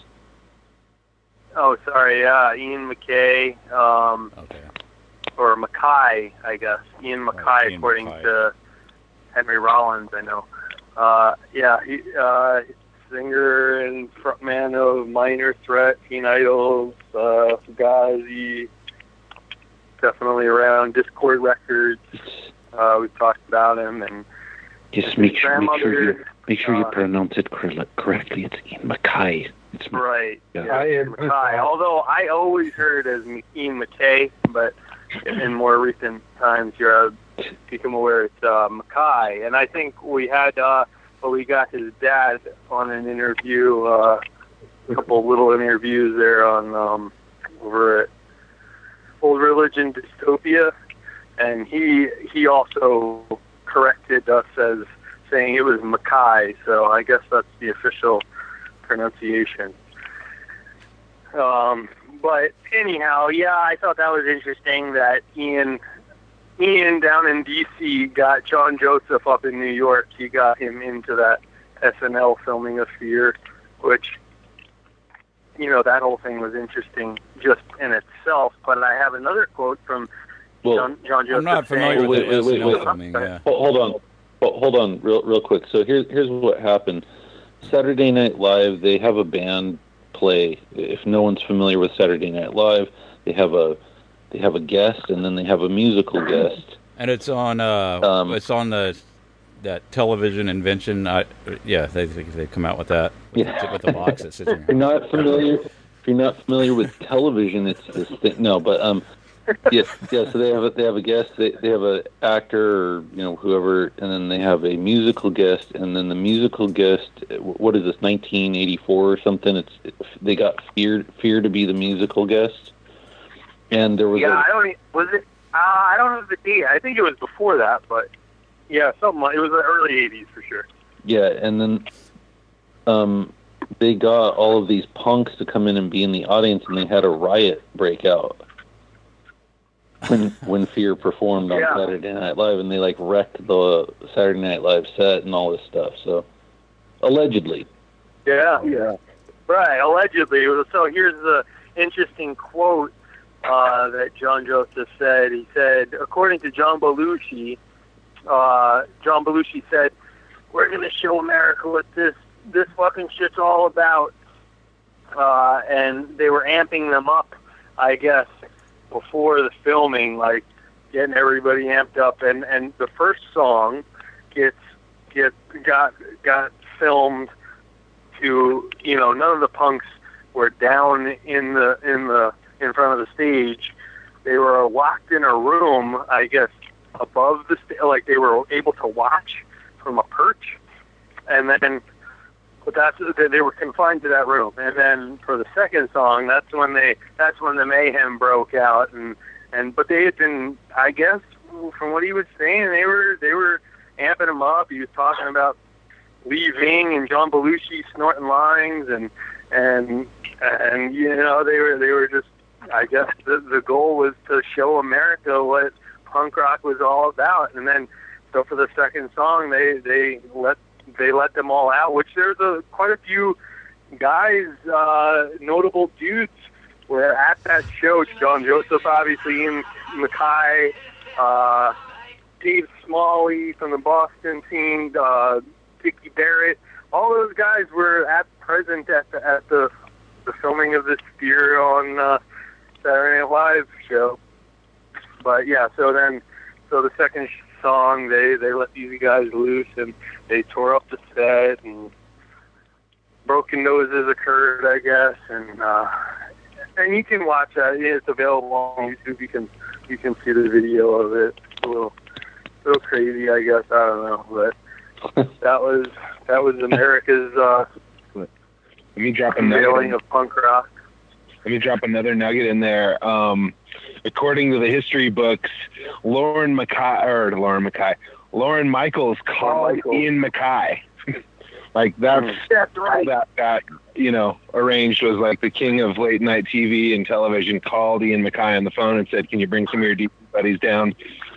And Belushi also wasn't on the cast of Saturday Night Live then. He was doing guest appearances, and allegedly, according to the history, um, he said he would only do it if if uh, Fear could play. So I just wanted to throw those little nuggets in there too. And one more nugget is I read like they caused like two hundred thousand dollars worth of damage, but then I read other accounts where um, it was like, yeah, we broke a few things. It was a couple grand. They blew it way out of proportion. So that kind of goes along with the advertising of punk being a lot more extravagant than it really is. Oh yeah. Yeah. Yeah, The the whole thing seemed like advertising, especially when I got that quote out of him saying that, you know, we're going to show America what the fuck this shit's all about. Like, I mean, what does that sound like? It just sounds like advertising, you know? Well, it, it's also funny too, like like you guys are mentioning, is is like Lorne Michaels just happens to have Ian MacKaye on speed dial. You know, and then he had John Joseph and whoever else on speed dial and was like, oh, you know, like he he rounded up the troops, so to speak, or something. I thought that was really interesting, you know. yeah, that's you know, it's it's just interesting too because um, that's that's who Lorne Michaels calls. Oh, we need to get some punks down here for the audience. Let's call up Ian MacKaye in D- in DC to make that happen, and then. and and and then you know being anti-establishment of course you know getting a call from saturday night live on nbc ian mckay of of course complies with that he doesn't like tell them to like go f themselves you stuffed shirt nbc mother effers i'm anti-establishment no he of course says yeah absolutely we'll definitely get some people down there I'll have my people call your people. and then it, like it, Yeah. it, it's re- well, and then you, you look at the notable people there. That's I, I just I'm sure there's more to mention too. I know there's more because I have a list and mm, some other notes and I that of people that were said to have been there. But I mean, just the few that I mentioned there: Dickie Bear, the Mighty Mighty Bosstones, John Joseph, the Cro-Mags, Ian MacKaye, like that that's some pretty notable figures in the whole scene and they just you know, yeah, they were just they were just there, they just happened to show up and all that. It's like, wow, okay. Yeah. I thought that was uh That's pretty funny. interesting, noteworthy. Yeah. What what else, what else do you want to talk about? So let's see. Okay, I don't know. I um, I don't know if there's much here on this, but I was just started poking around in ministry, um, and wax tracks. Was looking into that a little bit, and uh, and why that was relevant to. Oh, I know because I mentioned Alex Jones. That's another Alex Jourgensen of ministry uh, the front guy of ministry. He was another. He's he's had quite a few cameos on on the Infowars or Alex Jones show, which is always interesting to to point you know the the musical truthers out there out you know. Um, but, New uh, world, Yeah, he's a. Go ahead. a new world, world. Ministry song, New World Yeah. Order. That's a good bush. Oh yes, yeah, yeah, yeah, yeah, yep, yep. Yep, exactly. Yep. Jourgensen was in a band with Ian MacKaye called Pailhead too. Oh, really? Wow. Ian Right. MacKaye, Yep. he, he the industrial too. And Yep. Mason, you got it so now Jorg, Jourgensen. Oh, you Pailhead, guys- Oh, Pailhead, you got a Pailhead, button on him? Bombs, we got biggest bomb. Pale, Pale, Pale, Pale. Really? I didn't even know that. Okay, because I was like, I saw some of it, and I was like, I don't know if there's anything important here or what, but it, it was definitely noteworthy, weird stuff. So. Pailhead was Yeah, such a was- he was in disappointment. Like, band. uh, I, I was Weird just from a teenage, not knowing what something sounds like, but you, but you go you Pailhead.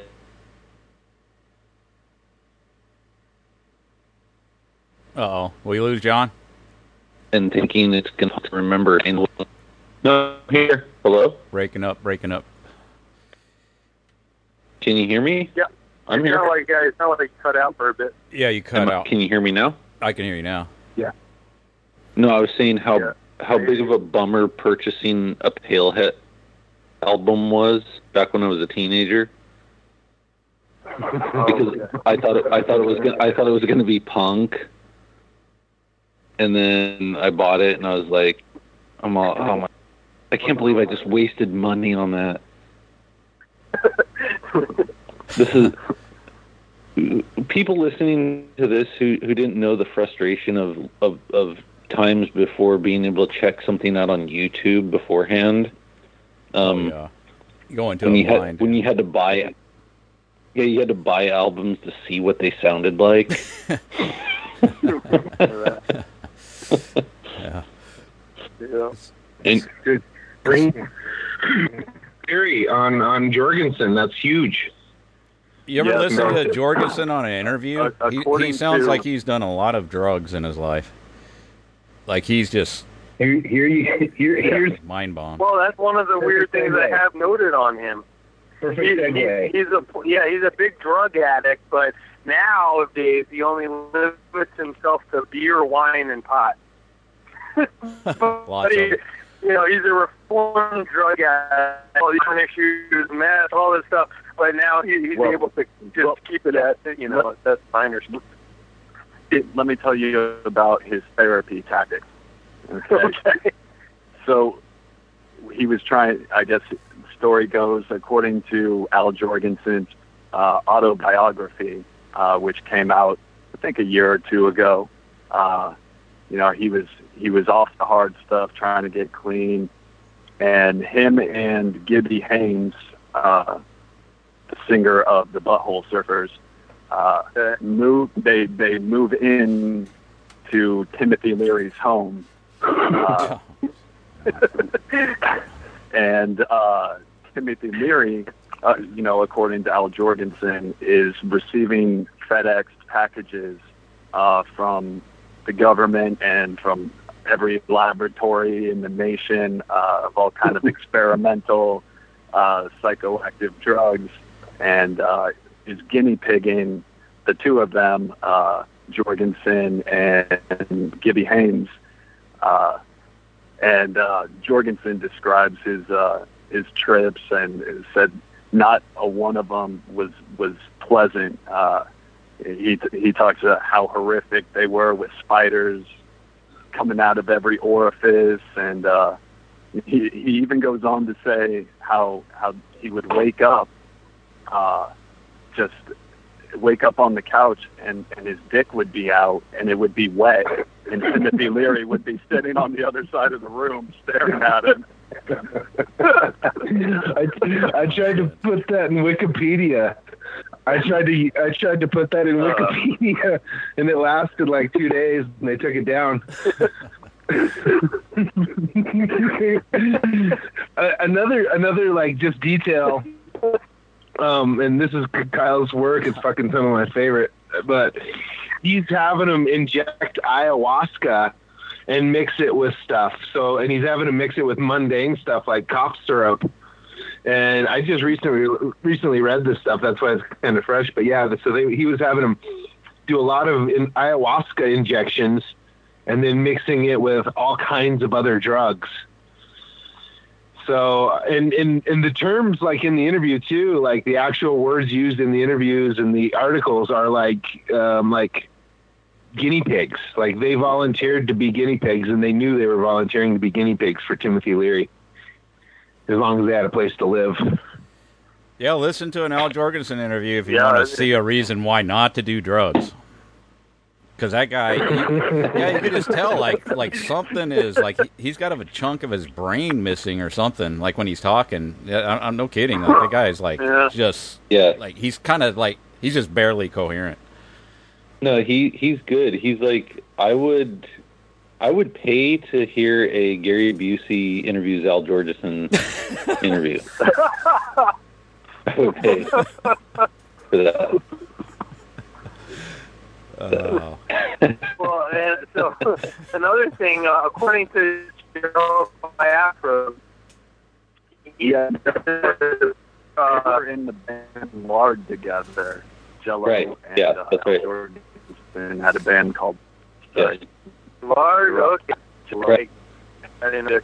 Okay. Well, he says uh, that the Johnny Depp pirate uh, character from you know the Disney Pirates movie that is based on that that image that Johnny Depp played that that that you know that character and all the that was based on Al Jourgensen's way of dressing. You guys hear that? I that's that's new to me, uh, but I can I can spin um, with that as well. Um, Johnny Depp uh, was also in a band called P, uh, Right. along with Flea from the Red Hot Chili Peppers and Johnny Depp.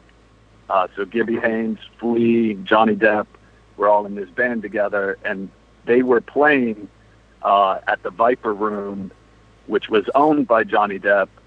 Uh, When River at Phoenix. the, the the same night that uh, River Phoenix, yeah, Yeah. died. And, okay, uh, that's Timothy- right. Yeah, yeah.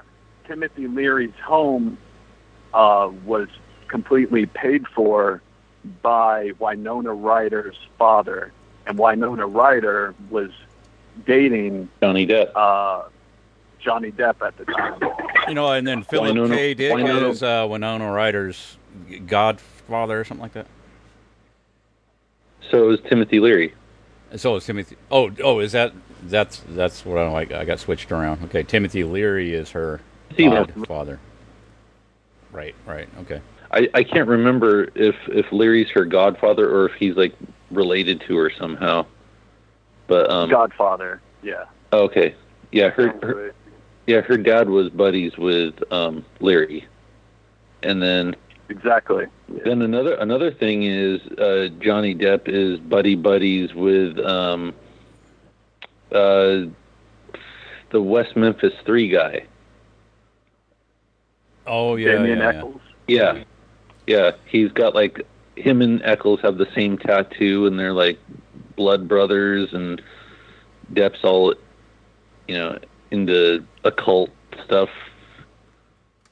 So um, that Damien Echols guy is like a rock star now with amongst Hollywood celebrities. Yeah. And so yeah, Yeah, the reason why I was thinking, why why I said um, the reason why I was saying Yeah. Philip, the,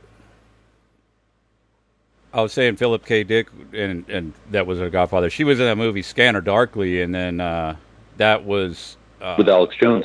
with Alex Jones. Yeah, that was based on a Philip K. Dick novel. Yeah, and then uh, yeah, Alex Jones. Yeah, but that's like full of they they got all kinds of Masonic uh, s- symbology through, all throughout that. But it's like a rotoscope, so it's kind of like a a cartoon, but it's like drawn over real uh, f- film. And uh, it's, but then they loaded it down with like all these uh, symbols and stuff. Like they have like a Knights Templar ship on the mantle, and it's like kind of in this rundown house. And they also have the like the uh, like a, co- a square and compass, a G on the other wall. It's just like loaded. Listen, Chris. Chris, I know Rick. I know Rick Linklater. Okay. he's not. He's not a Freemason. He's not a Knights Templar. Okay. Look. Look. They're they're just doing that stuff because it's cool. Okay. It's cool for like Hollywood people. Okay. I mean, I was I was in the movie. They're I was there. I mean, nobody was nobody was giving each other Masonic handshakes or anything like that. I mean, I mean, my grandfather was a Freemason, but he was a good Freemason, and he told me not to get involved with it. I mean, my family comes from the people who started the state of Texas, and they were Rosicrucians who fought at the Alamo. Straight up the Mayflower. Yeah. I'm glad we. I didn't even realize Alex was on this call, but I'm glad he was. No, um, I Yeah. keep going. I have a couple other things I was going to say with Jourgensen. Um, might not be earth shattering, but uh, he, but also so so okay. He he he he, he claims to be like in community, be like in communication with aliens. You guys heard that? Who Yes. is? Okay. I I haven't Yeah. written any written anything about that, but uh, yeah. What what do you? think Yeah. about That's what, I thought that was pretty interesting. Like, okay, he, he talks to aliens. I'm sorry. Who is this again? Um, I I, I missed that. Maybe Al you Jordan, Al Jourgensen. Oh, okay, okay. Uh, we're still talking about Al Jordan. All right. So he's into ancient aliens. Okay. I I would think, yeah, after all those drugs, he's Uh, probably yeah, a lot well, he, he he claims that he was into Ancient Aliens before Ancient Aliens. He he wants he says he ha- his like hidden passion type thing. If if he could do something, you know, if he had to do something other than music and all, he'd be like a professor on on on you know some of this ancient alien cosmology, different things, you know, from from prehistory history, I guess is what is what the terminology is. Well, but you he's know- you all know- into that. You know what's interesting? Now that I think about it, he might be more entertaining than Giorgio Tsoukalos. That is true. to watch talk about ancient aliens, I might rather listen to Al Jourgensen talk about ancient aliens than Giorgio Tsoukalos. Oh, that'd be great for them to team up. Yeah, I could, I could appreciate that. If you if you go if you if you ever watch that show, Giorgio Tsoukalos is the guy with like the crazy hairdo. He's total. Yeah, he's a he's a meme, right? The meme. But he didn't guy. have like 16, 16 rings in his face, huh? No, he d- yeah, not as cool looking as Yeah, Al that's, where, that's where they need to merge. Yeah, I've I've got something else uh, on Jourgensen. Uh, I think Rich and Chris uh, spoke on the last punk call about um, the um, Julian Fireman uh, with Devo. It had Oh, Mark yeah. Mothersbaugh in it and uh, Right. Timothy Leary, and yeah, the the plane crash and the the video game with the the dual crash uh, into the building. Um, that video, which uh, is really disturbing and, and seems like some kind of uh, brainwashing or I, I don't know, like a like a trauma to, to even sit and watch this trailer for the for the game. Um, that video segment was was directed by a guy named Flood, uh, and Flood is most famous for his music production, uh, and he produced the the first album for for Ministry, which is Al Jourgensen's biggest band, uh, and and he produced a lot of like really groundbreaking, uh, I guess, mainstream kind of albums like for Nine Inch Nails and stuff. But yeah, then he goes on to do this weird, what to me seems like uh, predictive 9/11 programming uh, video, which yeah, I made a, a separate post about. There's there's all these Al Jourgensen nuggets just floating floating around everywhere. Yeah, that is bizarre. By the way, I I absolutely am not a Ministry listener. I don't like any industrial music, but the first Ministry album actually sounds like something like New Order or something. It's it's totally bizarre because if you listen, yeah, very new. Mm-hmm. yeah, if you listen to any of the other Ministry stuff, it's totally unlistenable, at least from in my opinion. But yeah, the first album, I like uh, it's pretty funny if you think about what they became, and then they're kind of like Yeah. they're kind of like flock of seagulls Yeah, or something. Yeah. Exactly. Looking even you you just look at the pictures. You don't have to listen to anything. Look at the pictures, and it's Yeah. like it, it's a total 180. Like it's just a couple of years after. You know? Yeah, that happens to Weird. bands like the band The Cult. Like they they had the similar trajectory where they started out kind of like a new wave, and then they had put out an album. What was it? Electric. I think it was like, and it sounded it, their original release of it sounded completely different, and then it was uh, God, what whoever their producer of that album was. Uh, Rick Rubin. Rick Rubin, yeah, okay. So Rick Rubin takes these bands and gives them their identity. Basically, they start He out does. some as ministry is probably the same same in the same category in that respect. Yeah, Rick Rubin. You know, another guy who does this is Bob Rock. Um, Bob Rock, he'll, um, a lot of a lot of bands, you know, Mutt Lange or Roy Thomas Baker, the producers kind of like take a band and then they they give them their sound. Right.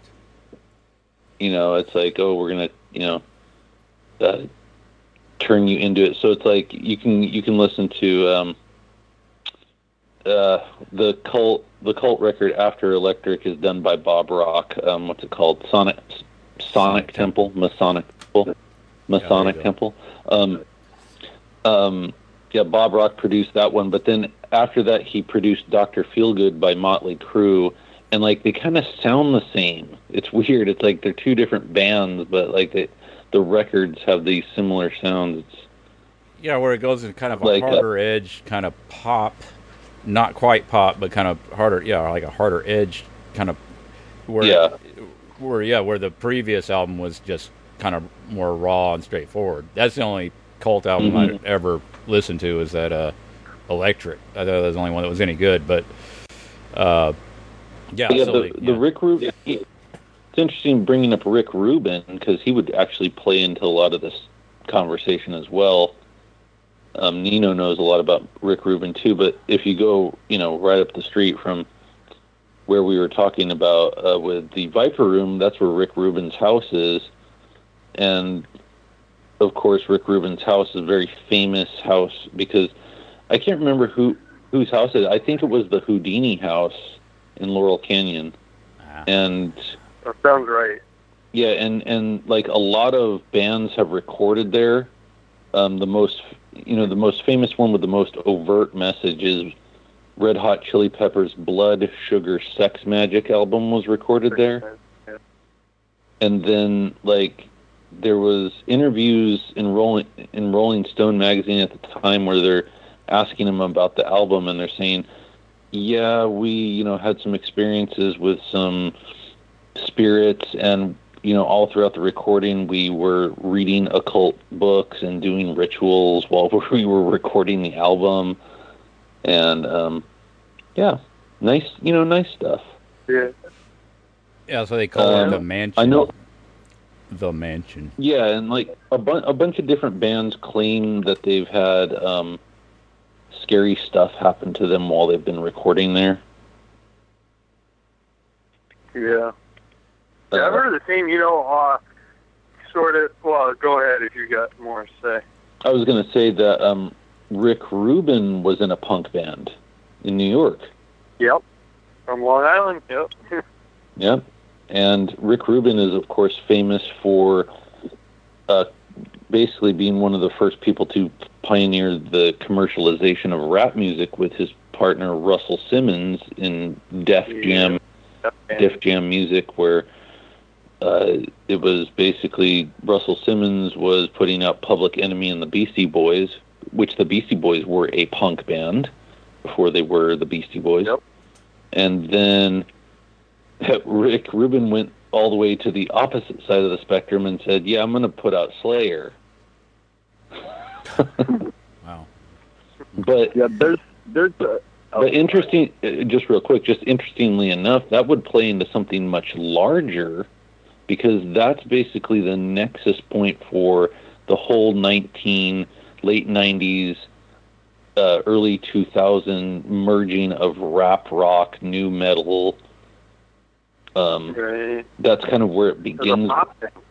Yeah, yeah. It, it, kind of begins right there with, you know, like Anthrax Yeah, and Limp Bizkit and Linkin Park and all those bands. Yeah, all that stuff comes out of Anthrax meets Public Enemy, Slayer meets. I Yeah. can't, Slayer did a collaboration with somebody. I can't remember who it was, but um, yeah, that that's kind of that that label and that idea right there comes out of that. And of course, um, Rick Rubin is a Buddhist, and Russell Simmons is a is a um, is a member of the David Lynch uh, Foundation for uh, Transcendental Meditation.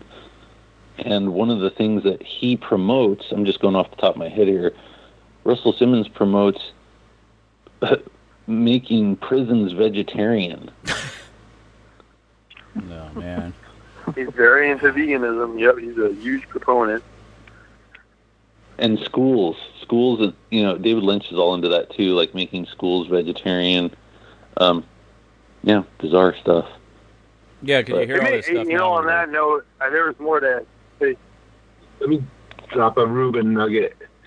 We got um, a story about Genesis P-Orridge was at Rick Rubin's house, and they were recording for this band that I used to like, actually called Love and Rockets. And there was a Lo- fire. Love and Rockets was a um, Bauhaus offshoot. Yeah, I I liked them. I was in the loony bin when they came on tour. they uh they were recording at Rubin's house in '95, and Genesis P-Orridge was there hanging with Levin Rockets, and a fire broke out, and Genesis P-Orridge had to like jump out of a window, and he got he she it uh, got really really hurt, and sued Rick Rubin for 1.5 million dollars and won and use that money to do the cosmetic stuff to become androgynous. So Rick Rubin actually bought like uh, Genesis P-Orridge process church awesome. member the um, the changes, the physical changes through surgery and alteration. Because yeah, uh, you know, Genesis All right. P-Orridge had to jump out a window onto a concrete ground a couple stories down and got really jacked up. Yeah, this uh, gen- this uh, this gender bending stuff is all. It, now that you kind of you're seeing this um, this cultural shift going on with the gender bending and all that.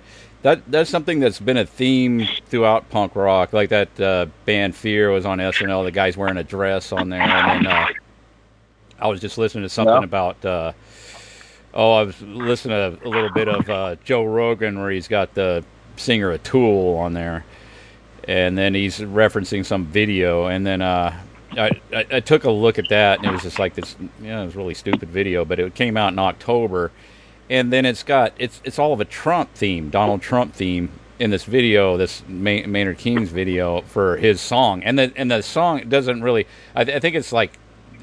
I mean, the lyrics of the song sound like he's talking about Trump, but this was like October pre-election, and he wasn't. Trump wasn't even elect, uh, uh, elected yet. So it's like, um, of, of course, you know, it could be uh, in reference to the campaign or whatever, but like, why would you put out a music video uh, that's promoting the release of a new album, and then it, with it with because remember, like nobody knew Trump was going to win. He won by an upset, right? He totally overturned the apple cart and got got in there by some you know, the, you know, the Russians whatever hacked it, whatever the theme is now that they're pushing. But like, why why do you want to have like a major video of a release have such a potential short shelf life? That doesn't make any sense.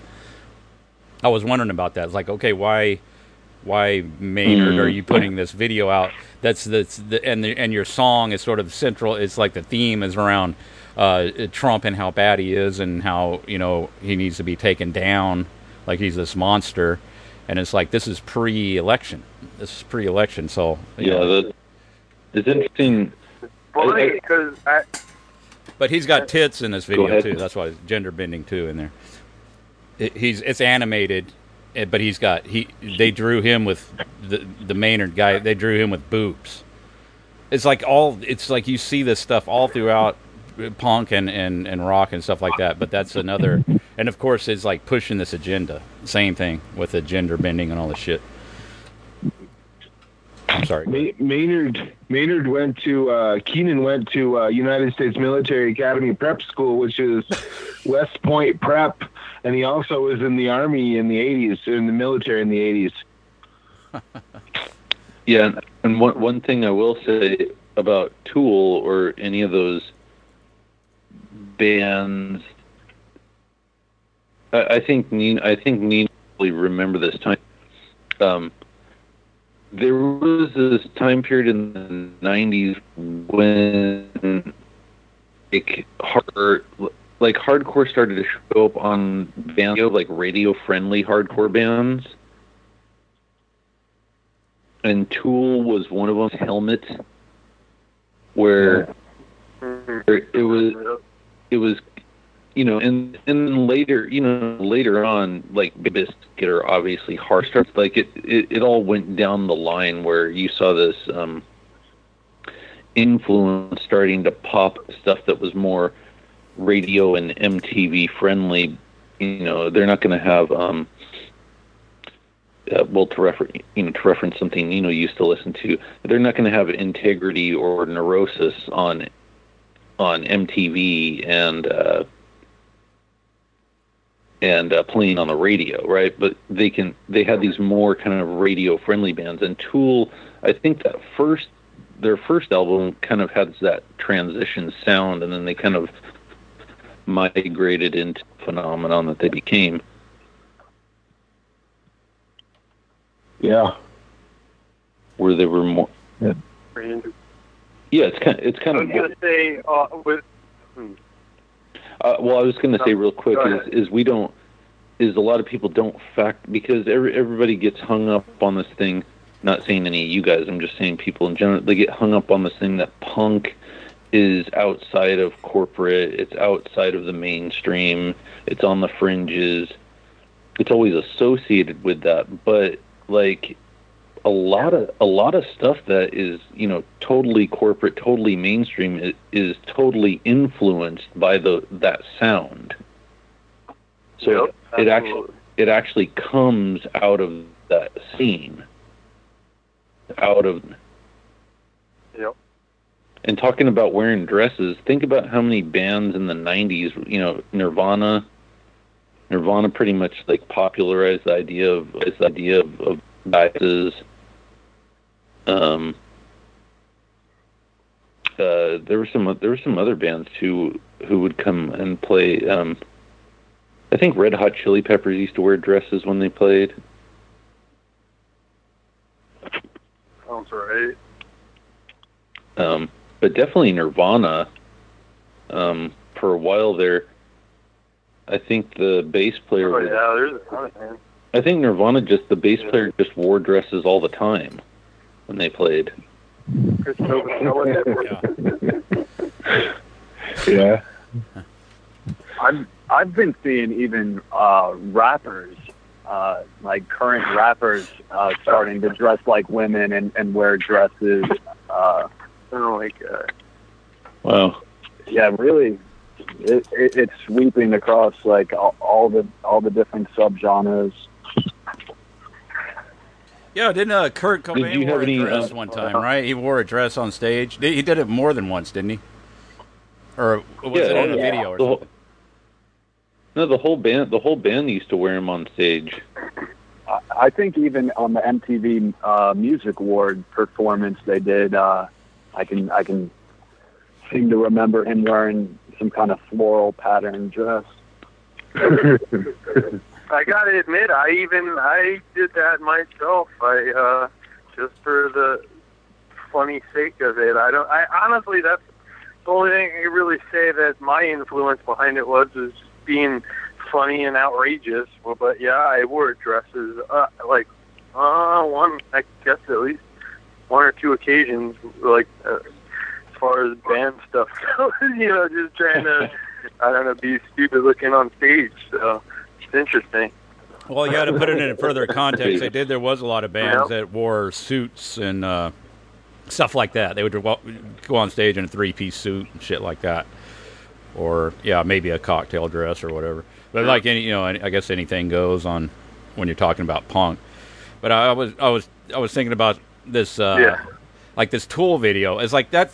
I would say that's yet another example of um, uh, of the cult, you know, the culture creators like uh they're they're they got to be in the know. They know what's coming up because because um politics and stuff is just another extension of the entertainment industry. I'm i'm totally convinced now like that politics and all this shit is just theater.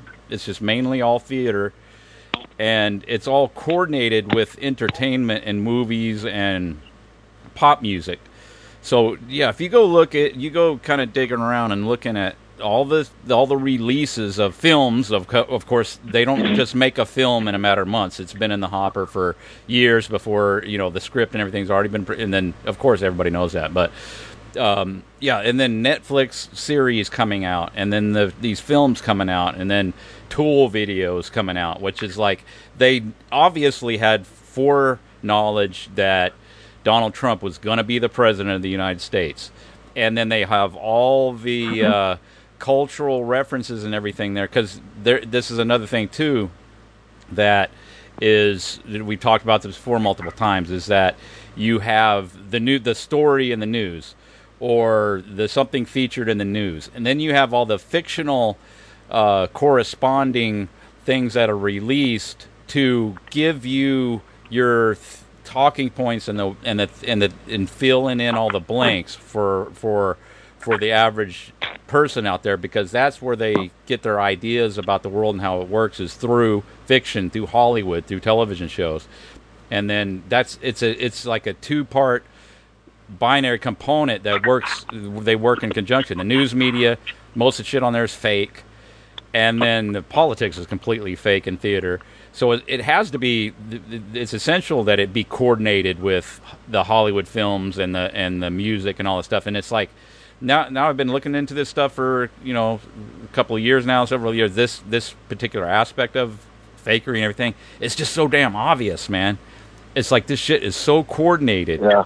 It's unbelievable. It's like it. It's like it, it, you just keep hitting on these examples, and they keep coming up. I've seen so much stuff now that I don't even bring up. I don't even mention it because okay, that's another one, and it's like I forget all the stuff that I see. It's like it's like they obviously knew before they Yeah. came out with this show that it was going to reference something that was going to be current in the political talking points and all that.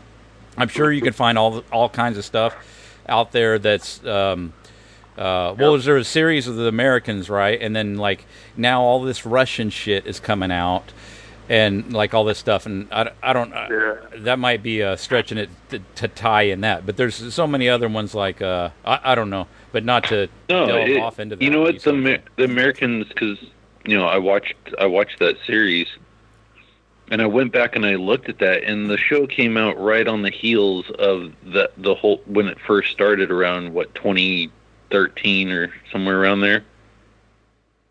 So Okay. it it came out and it's on like what Fox like FX or whatever. Okay. So which that's funny too because you know Excellent. Yeah. you know so it Yeah, keeps- Russian spies. yeah, Ru- Russian spies, and it's all right around the time when you know it starts Yeah. up right Oh, around right. the time this whole The elections start getting Russia- Yep. Well, it, this is No, no. before the elections. Before the remember, elections. remember, we were talking. Yeah, we were talking about this back in 2013, like right when we first started talking, where it's just all of a sudden out of nowhere, um, right? Like Russia's our enemy again.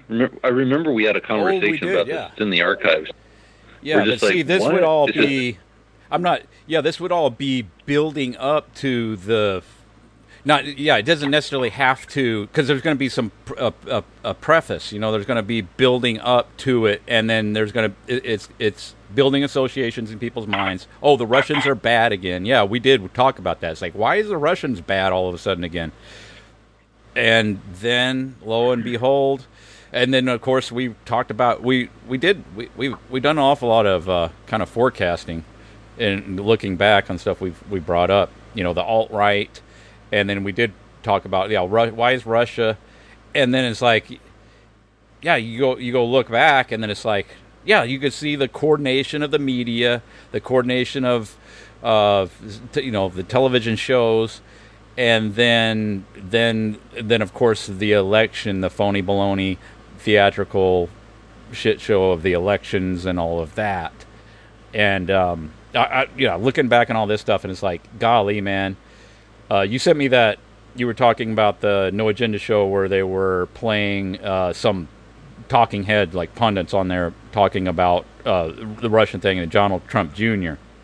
I was listening to that and I was like, uh, um, I was like, man, if that doesn't sound completely contrived and, and scripted, I, I didn't finish what Well, yeah. I didn't finish what else they talked about because I didn't. I, I, I No, only the, listened what, what it was, what it was is, um, no agenda was talking about how this this phrase, this talking point kept popping up called oppo research, which was short for opposition research, Okay.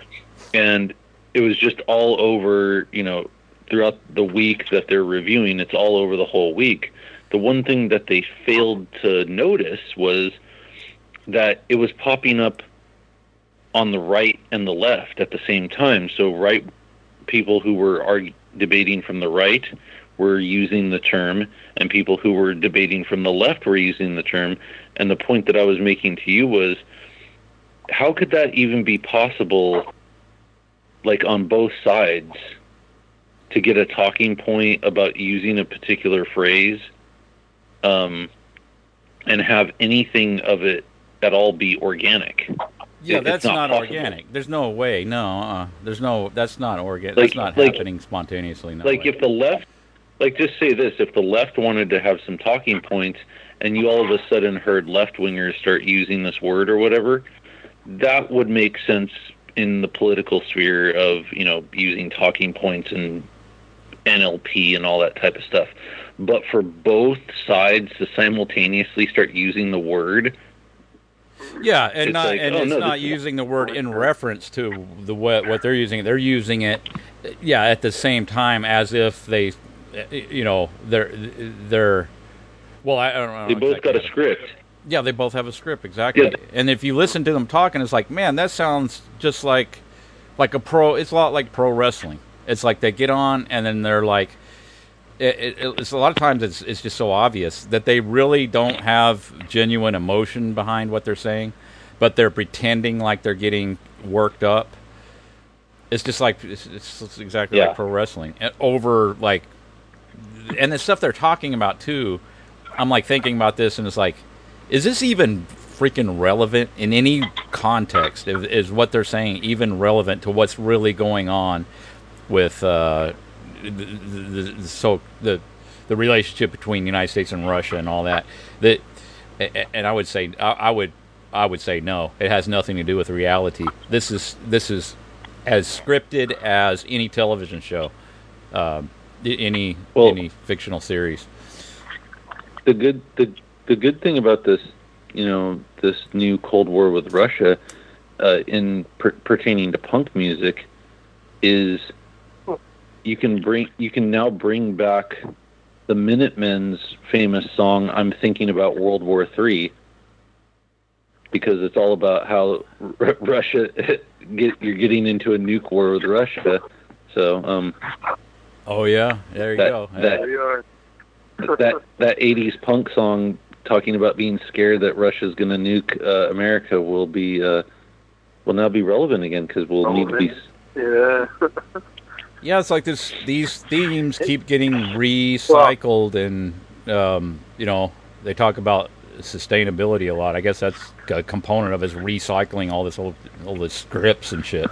I bet. Keep getting I repeated. bet, I bet there's punk songs being written about Russia right now, like being recorded and Let, let Oh, me yeah. tell you about one. There's a there's a band called uh, Stray from the Path, and they have a song called Good Night Alt Right. and I played with that band years ago. you what? I played with that band like Well, years they ago. went That was viral. before they were big. They went viral, and because they they might have been bigger before, I don't know, but they're huge now because the alt right is blasting this song because this song is blasting the alt right. and the video shows like these Antifa dudes lacing up their boots with red laces, which.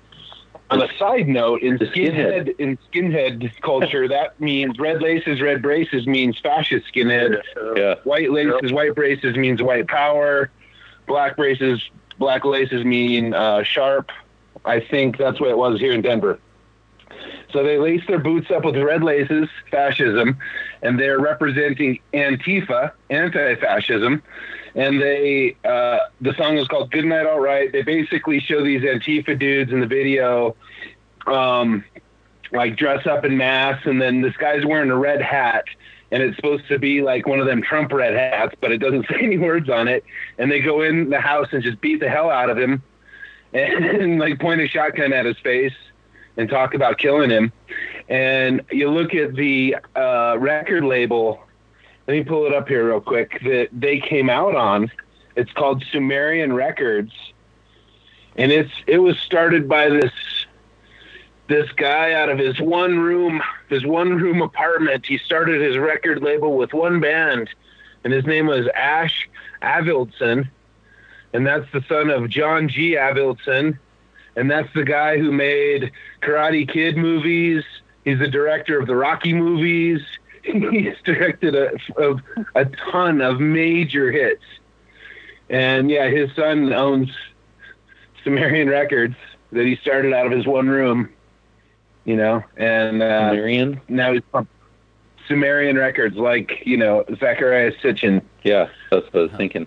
I was thinking ancient aliens. It was invoked. It was invoked. But yeah, they're it's it's so Chris was saying they recycle. I think they just amp it up. I Yeah, think every it gets amped up with more it violence, more sex, more drama. Okay, how many Yeah, music you videos get- have we is- seen?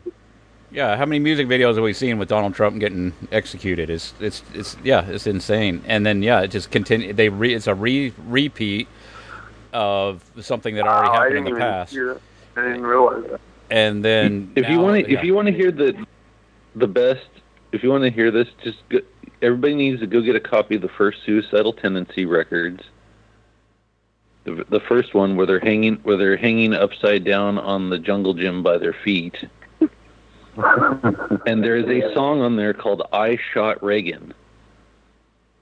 oh there you Right? go. Did they show Reagan it's get his head blown off in the video? No, it hadn't got, we hadn't got to that point yet. No, no, but but the song is all about how he he's going to kill Ronald Reagan, right? Uh huh. Yeah. Yeah. And remember, Remember, re- remember there was that article that was put out that said that basically punk rock survived off of the fact that Ronald Reagan was president, and uh, every punk band had a Reagan song about how you know how it was or how they wanted to get rid of how they wanted to kill him, right? Uh huh. So yeah, we're just seeing a repeat of that, which uh, we talked about. How Ronald Reagan was the push board for punk rock back in the '80s, when when it started getting really a lot of traction around that time, or uh, you know, of course it's it started in the sev- what '70s, right? You know what? You know what? On that Can you, can you hear me? Yeah, got a lot of noise on the Yeah. line, but yeah, I can hear you. I Okay. Okay. So on that note, I want to bring up something. First of all, um, one of the things uh, I wanted to bring up was since the last time we talked, um, and I know everybody on the call knows about this because I uh, showed it to everybody, but we confirmed that Jeff Nelson dad was in risk work for the United for the United Nations and the State Department. Okay, so Jeff Nelson was the drummer for Minor Threat. He's the drummer in High, and um, for the longest time, even when I first started doing the research initially, 2010 the only thing I could ever find out about Jeff Nelson, I mentioned this multiple Jeff. The only thing I mentioned to him or his family was in from the book, um, um, uh, "Our Band Could Be Your Life" by Michael Azerrad. Um, and it just has this throwaway line that says Jeff Nelson was a State Department brat. That's pretty much all anybody could find. Myself, Nino, Richard, Kyle about Jeff Nelson, but then I found a an article uh, a couple months ago where they're interviewing Jeff Nelson, and he says, "Yeah, my family moved around a lot because my dad worked for the Foreign Service in the United Nations. So his dad either worked for the Foreign Service, the United Nations, and the State Department, or he worked for the Foreign Service and the United Nations, and his mom worked for the State Department." Um, most likely his dad worked for all three and he, he's some sort of intelligence operative um, working in all three capacities. Um, but yeah was pretty that was pretty cool to find that. But speaking of trump one thing that they recently um, had interviewed jeff nelson about and i, I posted that up versus that was part of a think back in the 80s that like caught that caught on where he made these t-shirts that said Meese is a pig experts agree Okay. and it had to do with ed ed it had to do with Edwin Meese during the Iran Contra hearings right right. and apparently somebody in the Washington D.C. area has taken it upon themselves to make Trump is a pig experts agree Oh, there you go. It's here we go again. Wasn't that Reagan said that? Here we go again. There you go again. There you go again. Uh, Jeff, yeah. Jeff Nelson was also in a band called the High Back Chairs, which had a band member named Jeff Spellman. And he went on to um, become a journalist. And he he's won a Peabody, a, a, a slaver George Peabody Award. I found out George Peabody was a slaver. Um, and he he won uh, won the award for recovering Katrina and the 2005 Alfred DuPont Columbia University Award coverage for the tsunami in Asia. But he went on to join CCTV America in 2013 and covers a variety of subjects, including intelligence, defense, science, and technology. And if you look at CCTV, which I've I've looked at it, it's it's like um, it's a Chinese television station, so it's like all intelligence related stuff in China stuff. So th- this guy definitely, um, you know, was connected to another guy who I, I suspect Spellman's in some type of intelligence field, obviously. And just a quick another rabbit hole. Jeff Spellman was in a band called Velocity Girl, and they were uh, DC hardcore. They were on Sub Pop. Um, and they had uh, they won uh, platinum record for their contribution to the soundtrack for the 1995 movie Clueless. so that's just some strings going across the board from Jeff Nelson and who he was tied to and how they were really lucky with their HBC workmanship.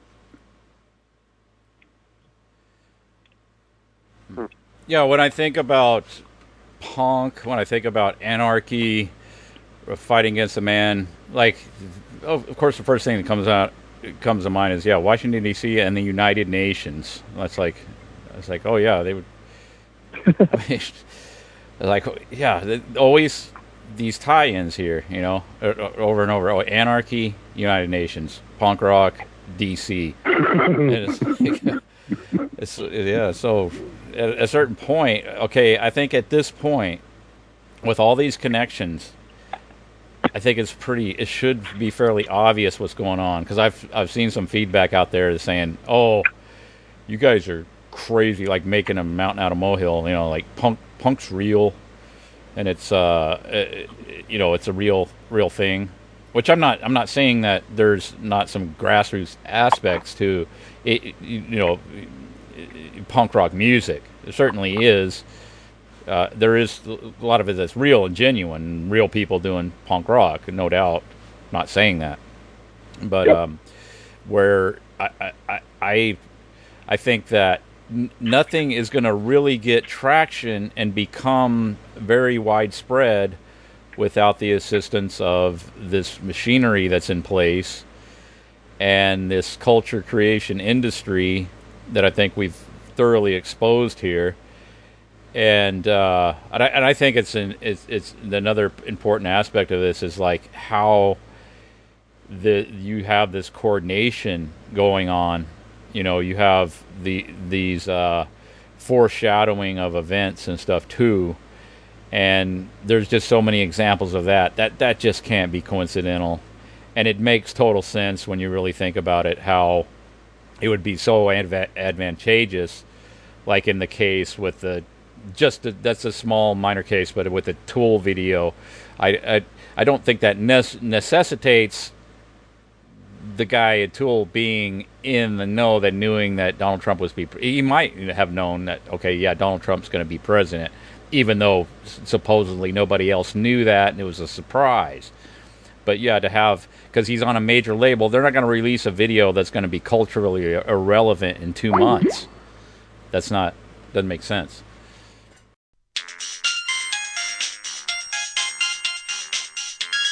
All right, everybody, thanks for listening to this episode of HBC Special Reports, the untold history of punk rock. Uh, we had a technical issue. John's battery ran out, and that ended the call.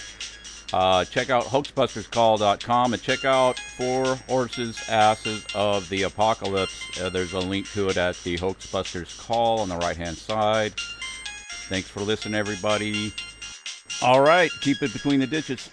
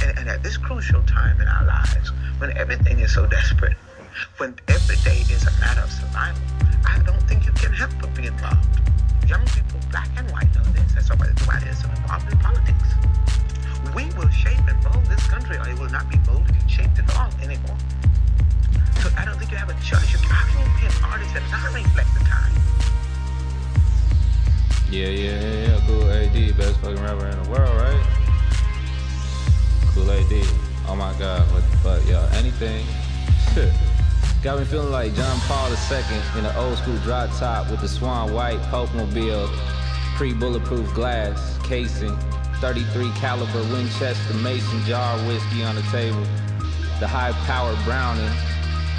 They're trying to pop your boy, I forgive him for doubting. Faith is a form of power. CIA trying to pin it on the USSR, both of them paper tigers. Wear hella fake like wrestling. Democracy's an illusion, so is kindness. Money is a joke and a trick. Capital is a fake ideology. Greed is the truest evil. True indeed, I'm a Muslim, African, Hebrew, original Asiatic, Israelite. God, man, free Palestine. Life is a contradiction. Use your paradox, connect the dots, Bulgaria. Peace to the whole Bay Area. Send me to Marriott, who am I? Victor Vasquez, a soccer player. Victor Vasquez, the Puerto Rican painter. Kool-Aid D-Main, the Cuban arranger. The human painting. Who am I? Nothing, neither are you, though. What do you know? You hella crazy, but I fucks with you, though. I know I'm hella crazy, but you fuss with me, right? If you ain't like it, go suck a D, right? Me, I'm getting bucked every night. Fuck the world, I'm feeling the teen eh? ain't. Peeking to your boy's psychology. Never really one for pros or politics. Vision of poetry, homie, you know it's me. Kool A.D., the photograph. Listen, I'm a sound in your ear, and you knowing that. Hand me a rash, tell me you blasted. Give me the address. I ain't give a fuck. I ain't asked to be born, yo. Peace Emmanuel John, them. Curry with the shot boy. Balling on all of them. Listen for the bars, here's all of them. Prison is a wicked psychology. Pervading across every fucking level of society. Shit, y'all. Never fucking doubt the veracity of my aim to stop that. See me on my fuck the cops rap. Every last rap that I say, I just that.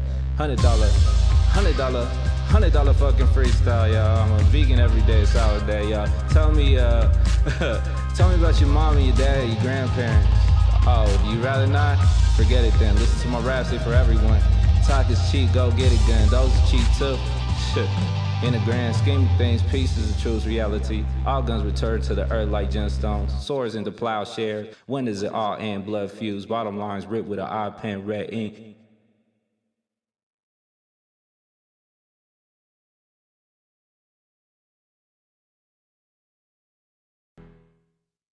Hello, it is Ryan, and I was on a flight the other day playing one of my favorite social spin slot games on chumbacasino.com. I looked over the person sitting next to me, and you know what they were doing? They were also playing Chumba Casino. Coincidence? I think not. Everybody's loving having fun with it. Chumba Casino is home to hundreds of casino style games that you can play for free anytime, anywhere, even at 30,000 feet. So sign up now at chumbacasino.com to claim your free welcome bonus. That's chumbacasino.com and live the Chumba life. No purchase necessary. Group. Void prohibited by law. See terms and conditions. 18 plus.